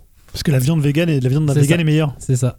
Ah, ils ont mangé que de l'herbe alors bon. La viande vegan, c'était bizarre comme. euh, La viande des véganes. La viande. Voilà. Voilà, c'est un peu comme le bœuf de Kobe, faut en prendre soin, tout ça. Faut masser son vegan. C'est ça. Donc ouais, bon, euh, voilà le pitch. Hein. Bon, après c'est un petit film, euh, je veux dire classique, mais euh, Est-ce que c'est gore? Ouais, je trouve que en termes filmiques, je dirais que c'est sont plus aboutis. Et je pense qu'il a été vraiment dans le genre. euh, après, on aime ou on n'aime pas. hein. Mais après, moi, j'ai pas toutes les références non plus des films de genre, mais il a quand même pioché, enfin, du côté un peu de Tarantino et d'autres euh, choses comme ça. Enfin, ces références qu'il qu'il aime bien. Et euh, je trouve que le duo il fonctionne surtout. Donc, Sophie est jouée par Marina Foïs, que moi, moi, je trouve que c'est une bonne actrice. Et je trouve vraiment qu'elle s'éclate dedans, et surtout avec Fabrice Eboué aussi, qui joue toujours le désabusé et un peu fragile dedans, donc enfin, fragile. Plus euh, nuancé, je veux dire, euh, dans ses sentiments vis-à-vis de tuer des végans. Il, a des sentiments vis-à-vis de ça, il est quand même partagé, alors que c'est quand même le gros cerveau de la bande, je dirais, c'est euh, Marina Foïs, qui elle, c'est la serial killer euh, à donf, elle regarde toujours les émissions de Onlat, surtout sur les, sur les en série, elle consomme ça tous les soirs, donc c'est vraiment le, le cerveau de la bande qui le pousse à chaque fois à, faire ces atrocités. Mais euh, on pourrait croire que c'est un, comme un gros pastiche euh, bien concon, mais non, il y a quand même un petit fond derrière euh, sur, euh, bah, euh, le fait de manger de la viande ou pas. Enfin, après, les extrémistes en termes de. notamment au niveau de, ben, on va dire des carnivores et les extrémistes au niveau des véganes aussi, avec tout leur. Tout le délire, quoi. Faut pas. tout le délire de, de la viande, sur de la viande, quoi. Donc, je trouve ça assez bien euh, dosé. Et après, moi, Attends, je termine. Et après, euh, je trouve que ça passe vite, c'est bien rythmé, c'est drôle, c'est c'est satirique, il y va à fond. En fait, il s'en fout, comme il dit. euh, lui, il peut rire de tout. Donc, euh, il se met pas de filtre dedans. Et je trouve que c'est une bonne comédie. Après, c'est pas le film du siècle, tu vois. Ça aurait pu être risqué hein, de faire une comédie euh, sur les véganes euh, de nos jours. hein, on Bah, moi, je trouve que ça si- passe. Après, euh, je crois qu'il y a déjà des critiques quand même qui sont. Il va se faire cancel hein, s'il bah, continue voilà, là. ce il s'en fout en fait. En gros, il, il en a rien à foutre et il a envie de se faire plaisir. Donc... Ouais, Dim?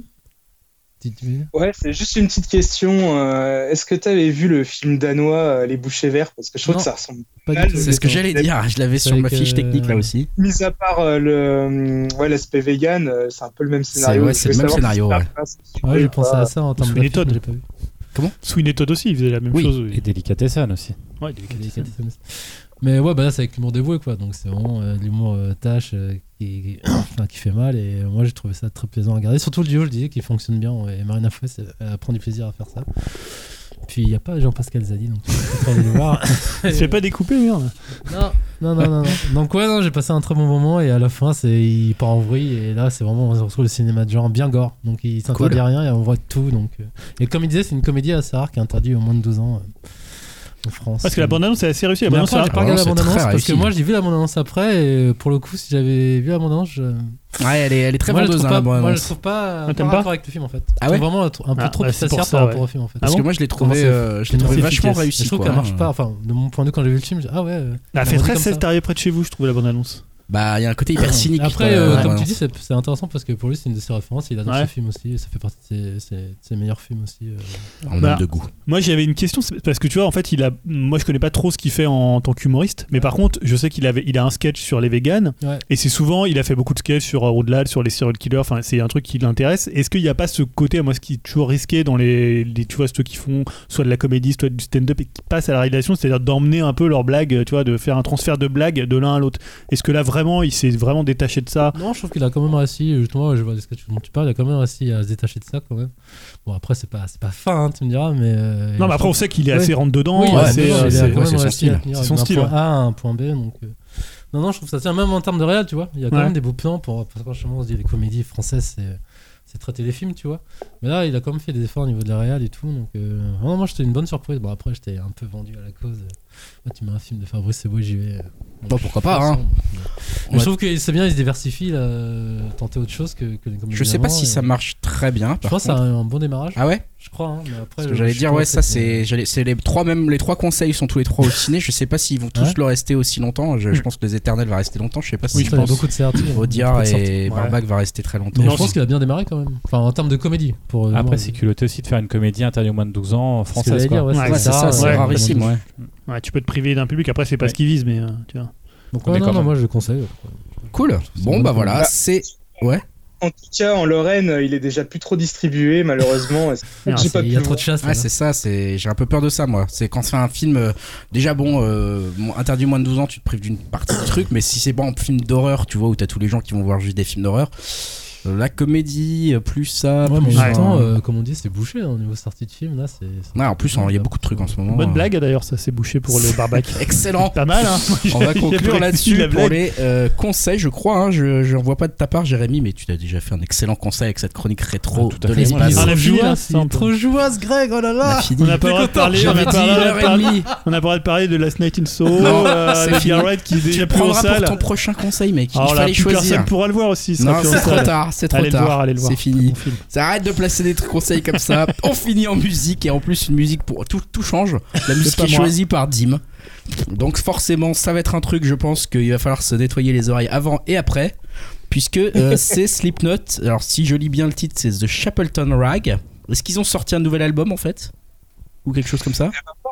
Mais à la surprise générale, ouais, Slipknot a sorti un nouveau titre la semaine dernière, bah, justement pour annoncer un nouvel album, leur, septième. hein, on connaît pas encore le, le titre de l'album, mais ouais, le morceau s'appelle euh, The Chapelton Rags, comme tu as dit, et ça faisait facile quatre albums que Slipknot était beaucoup plus mélodique, et je trouve que euh, là, avec ce nouveau titre, bah, ça sonne vraiment plus comme les deux premiers albums beaucoup plus brutal, euh, des euh, qui ont un peu des, airs de, de death metal, des refrains un peu plus chantés quand même, et une, grosse, une plus grosse présence euh, bah, du DJ et euh, des synthés, avec un final aussi hyper lourd et agressif.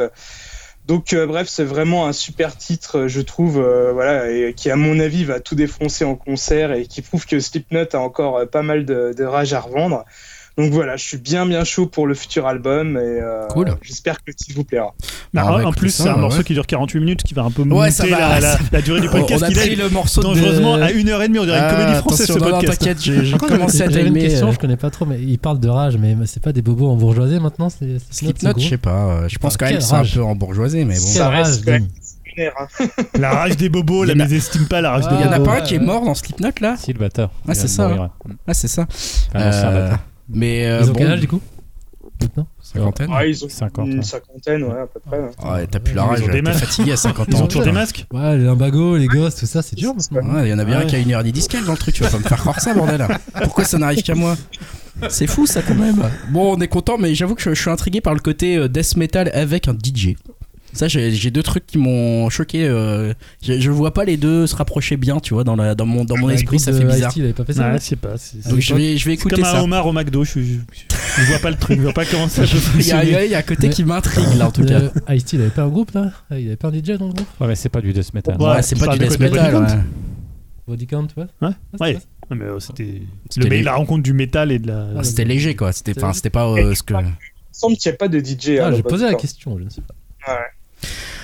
Bon, en tout cas, Biscuit. on écoute ça, on écoute ça. Donc Slipknot, The Chapelton Rag, et on vous dit euh, bah, à dans deux semaines pour le numéro 118 qui sera encore tu- plus court.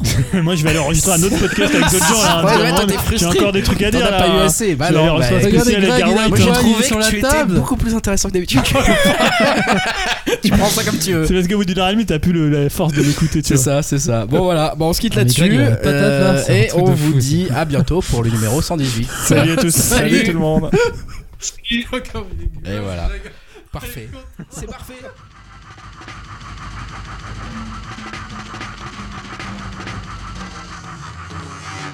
Read all about it if you want to know. Read all about what they want you to know. Everything is gone online, and it's as evil as it gets.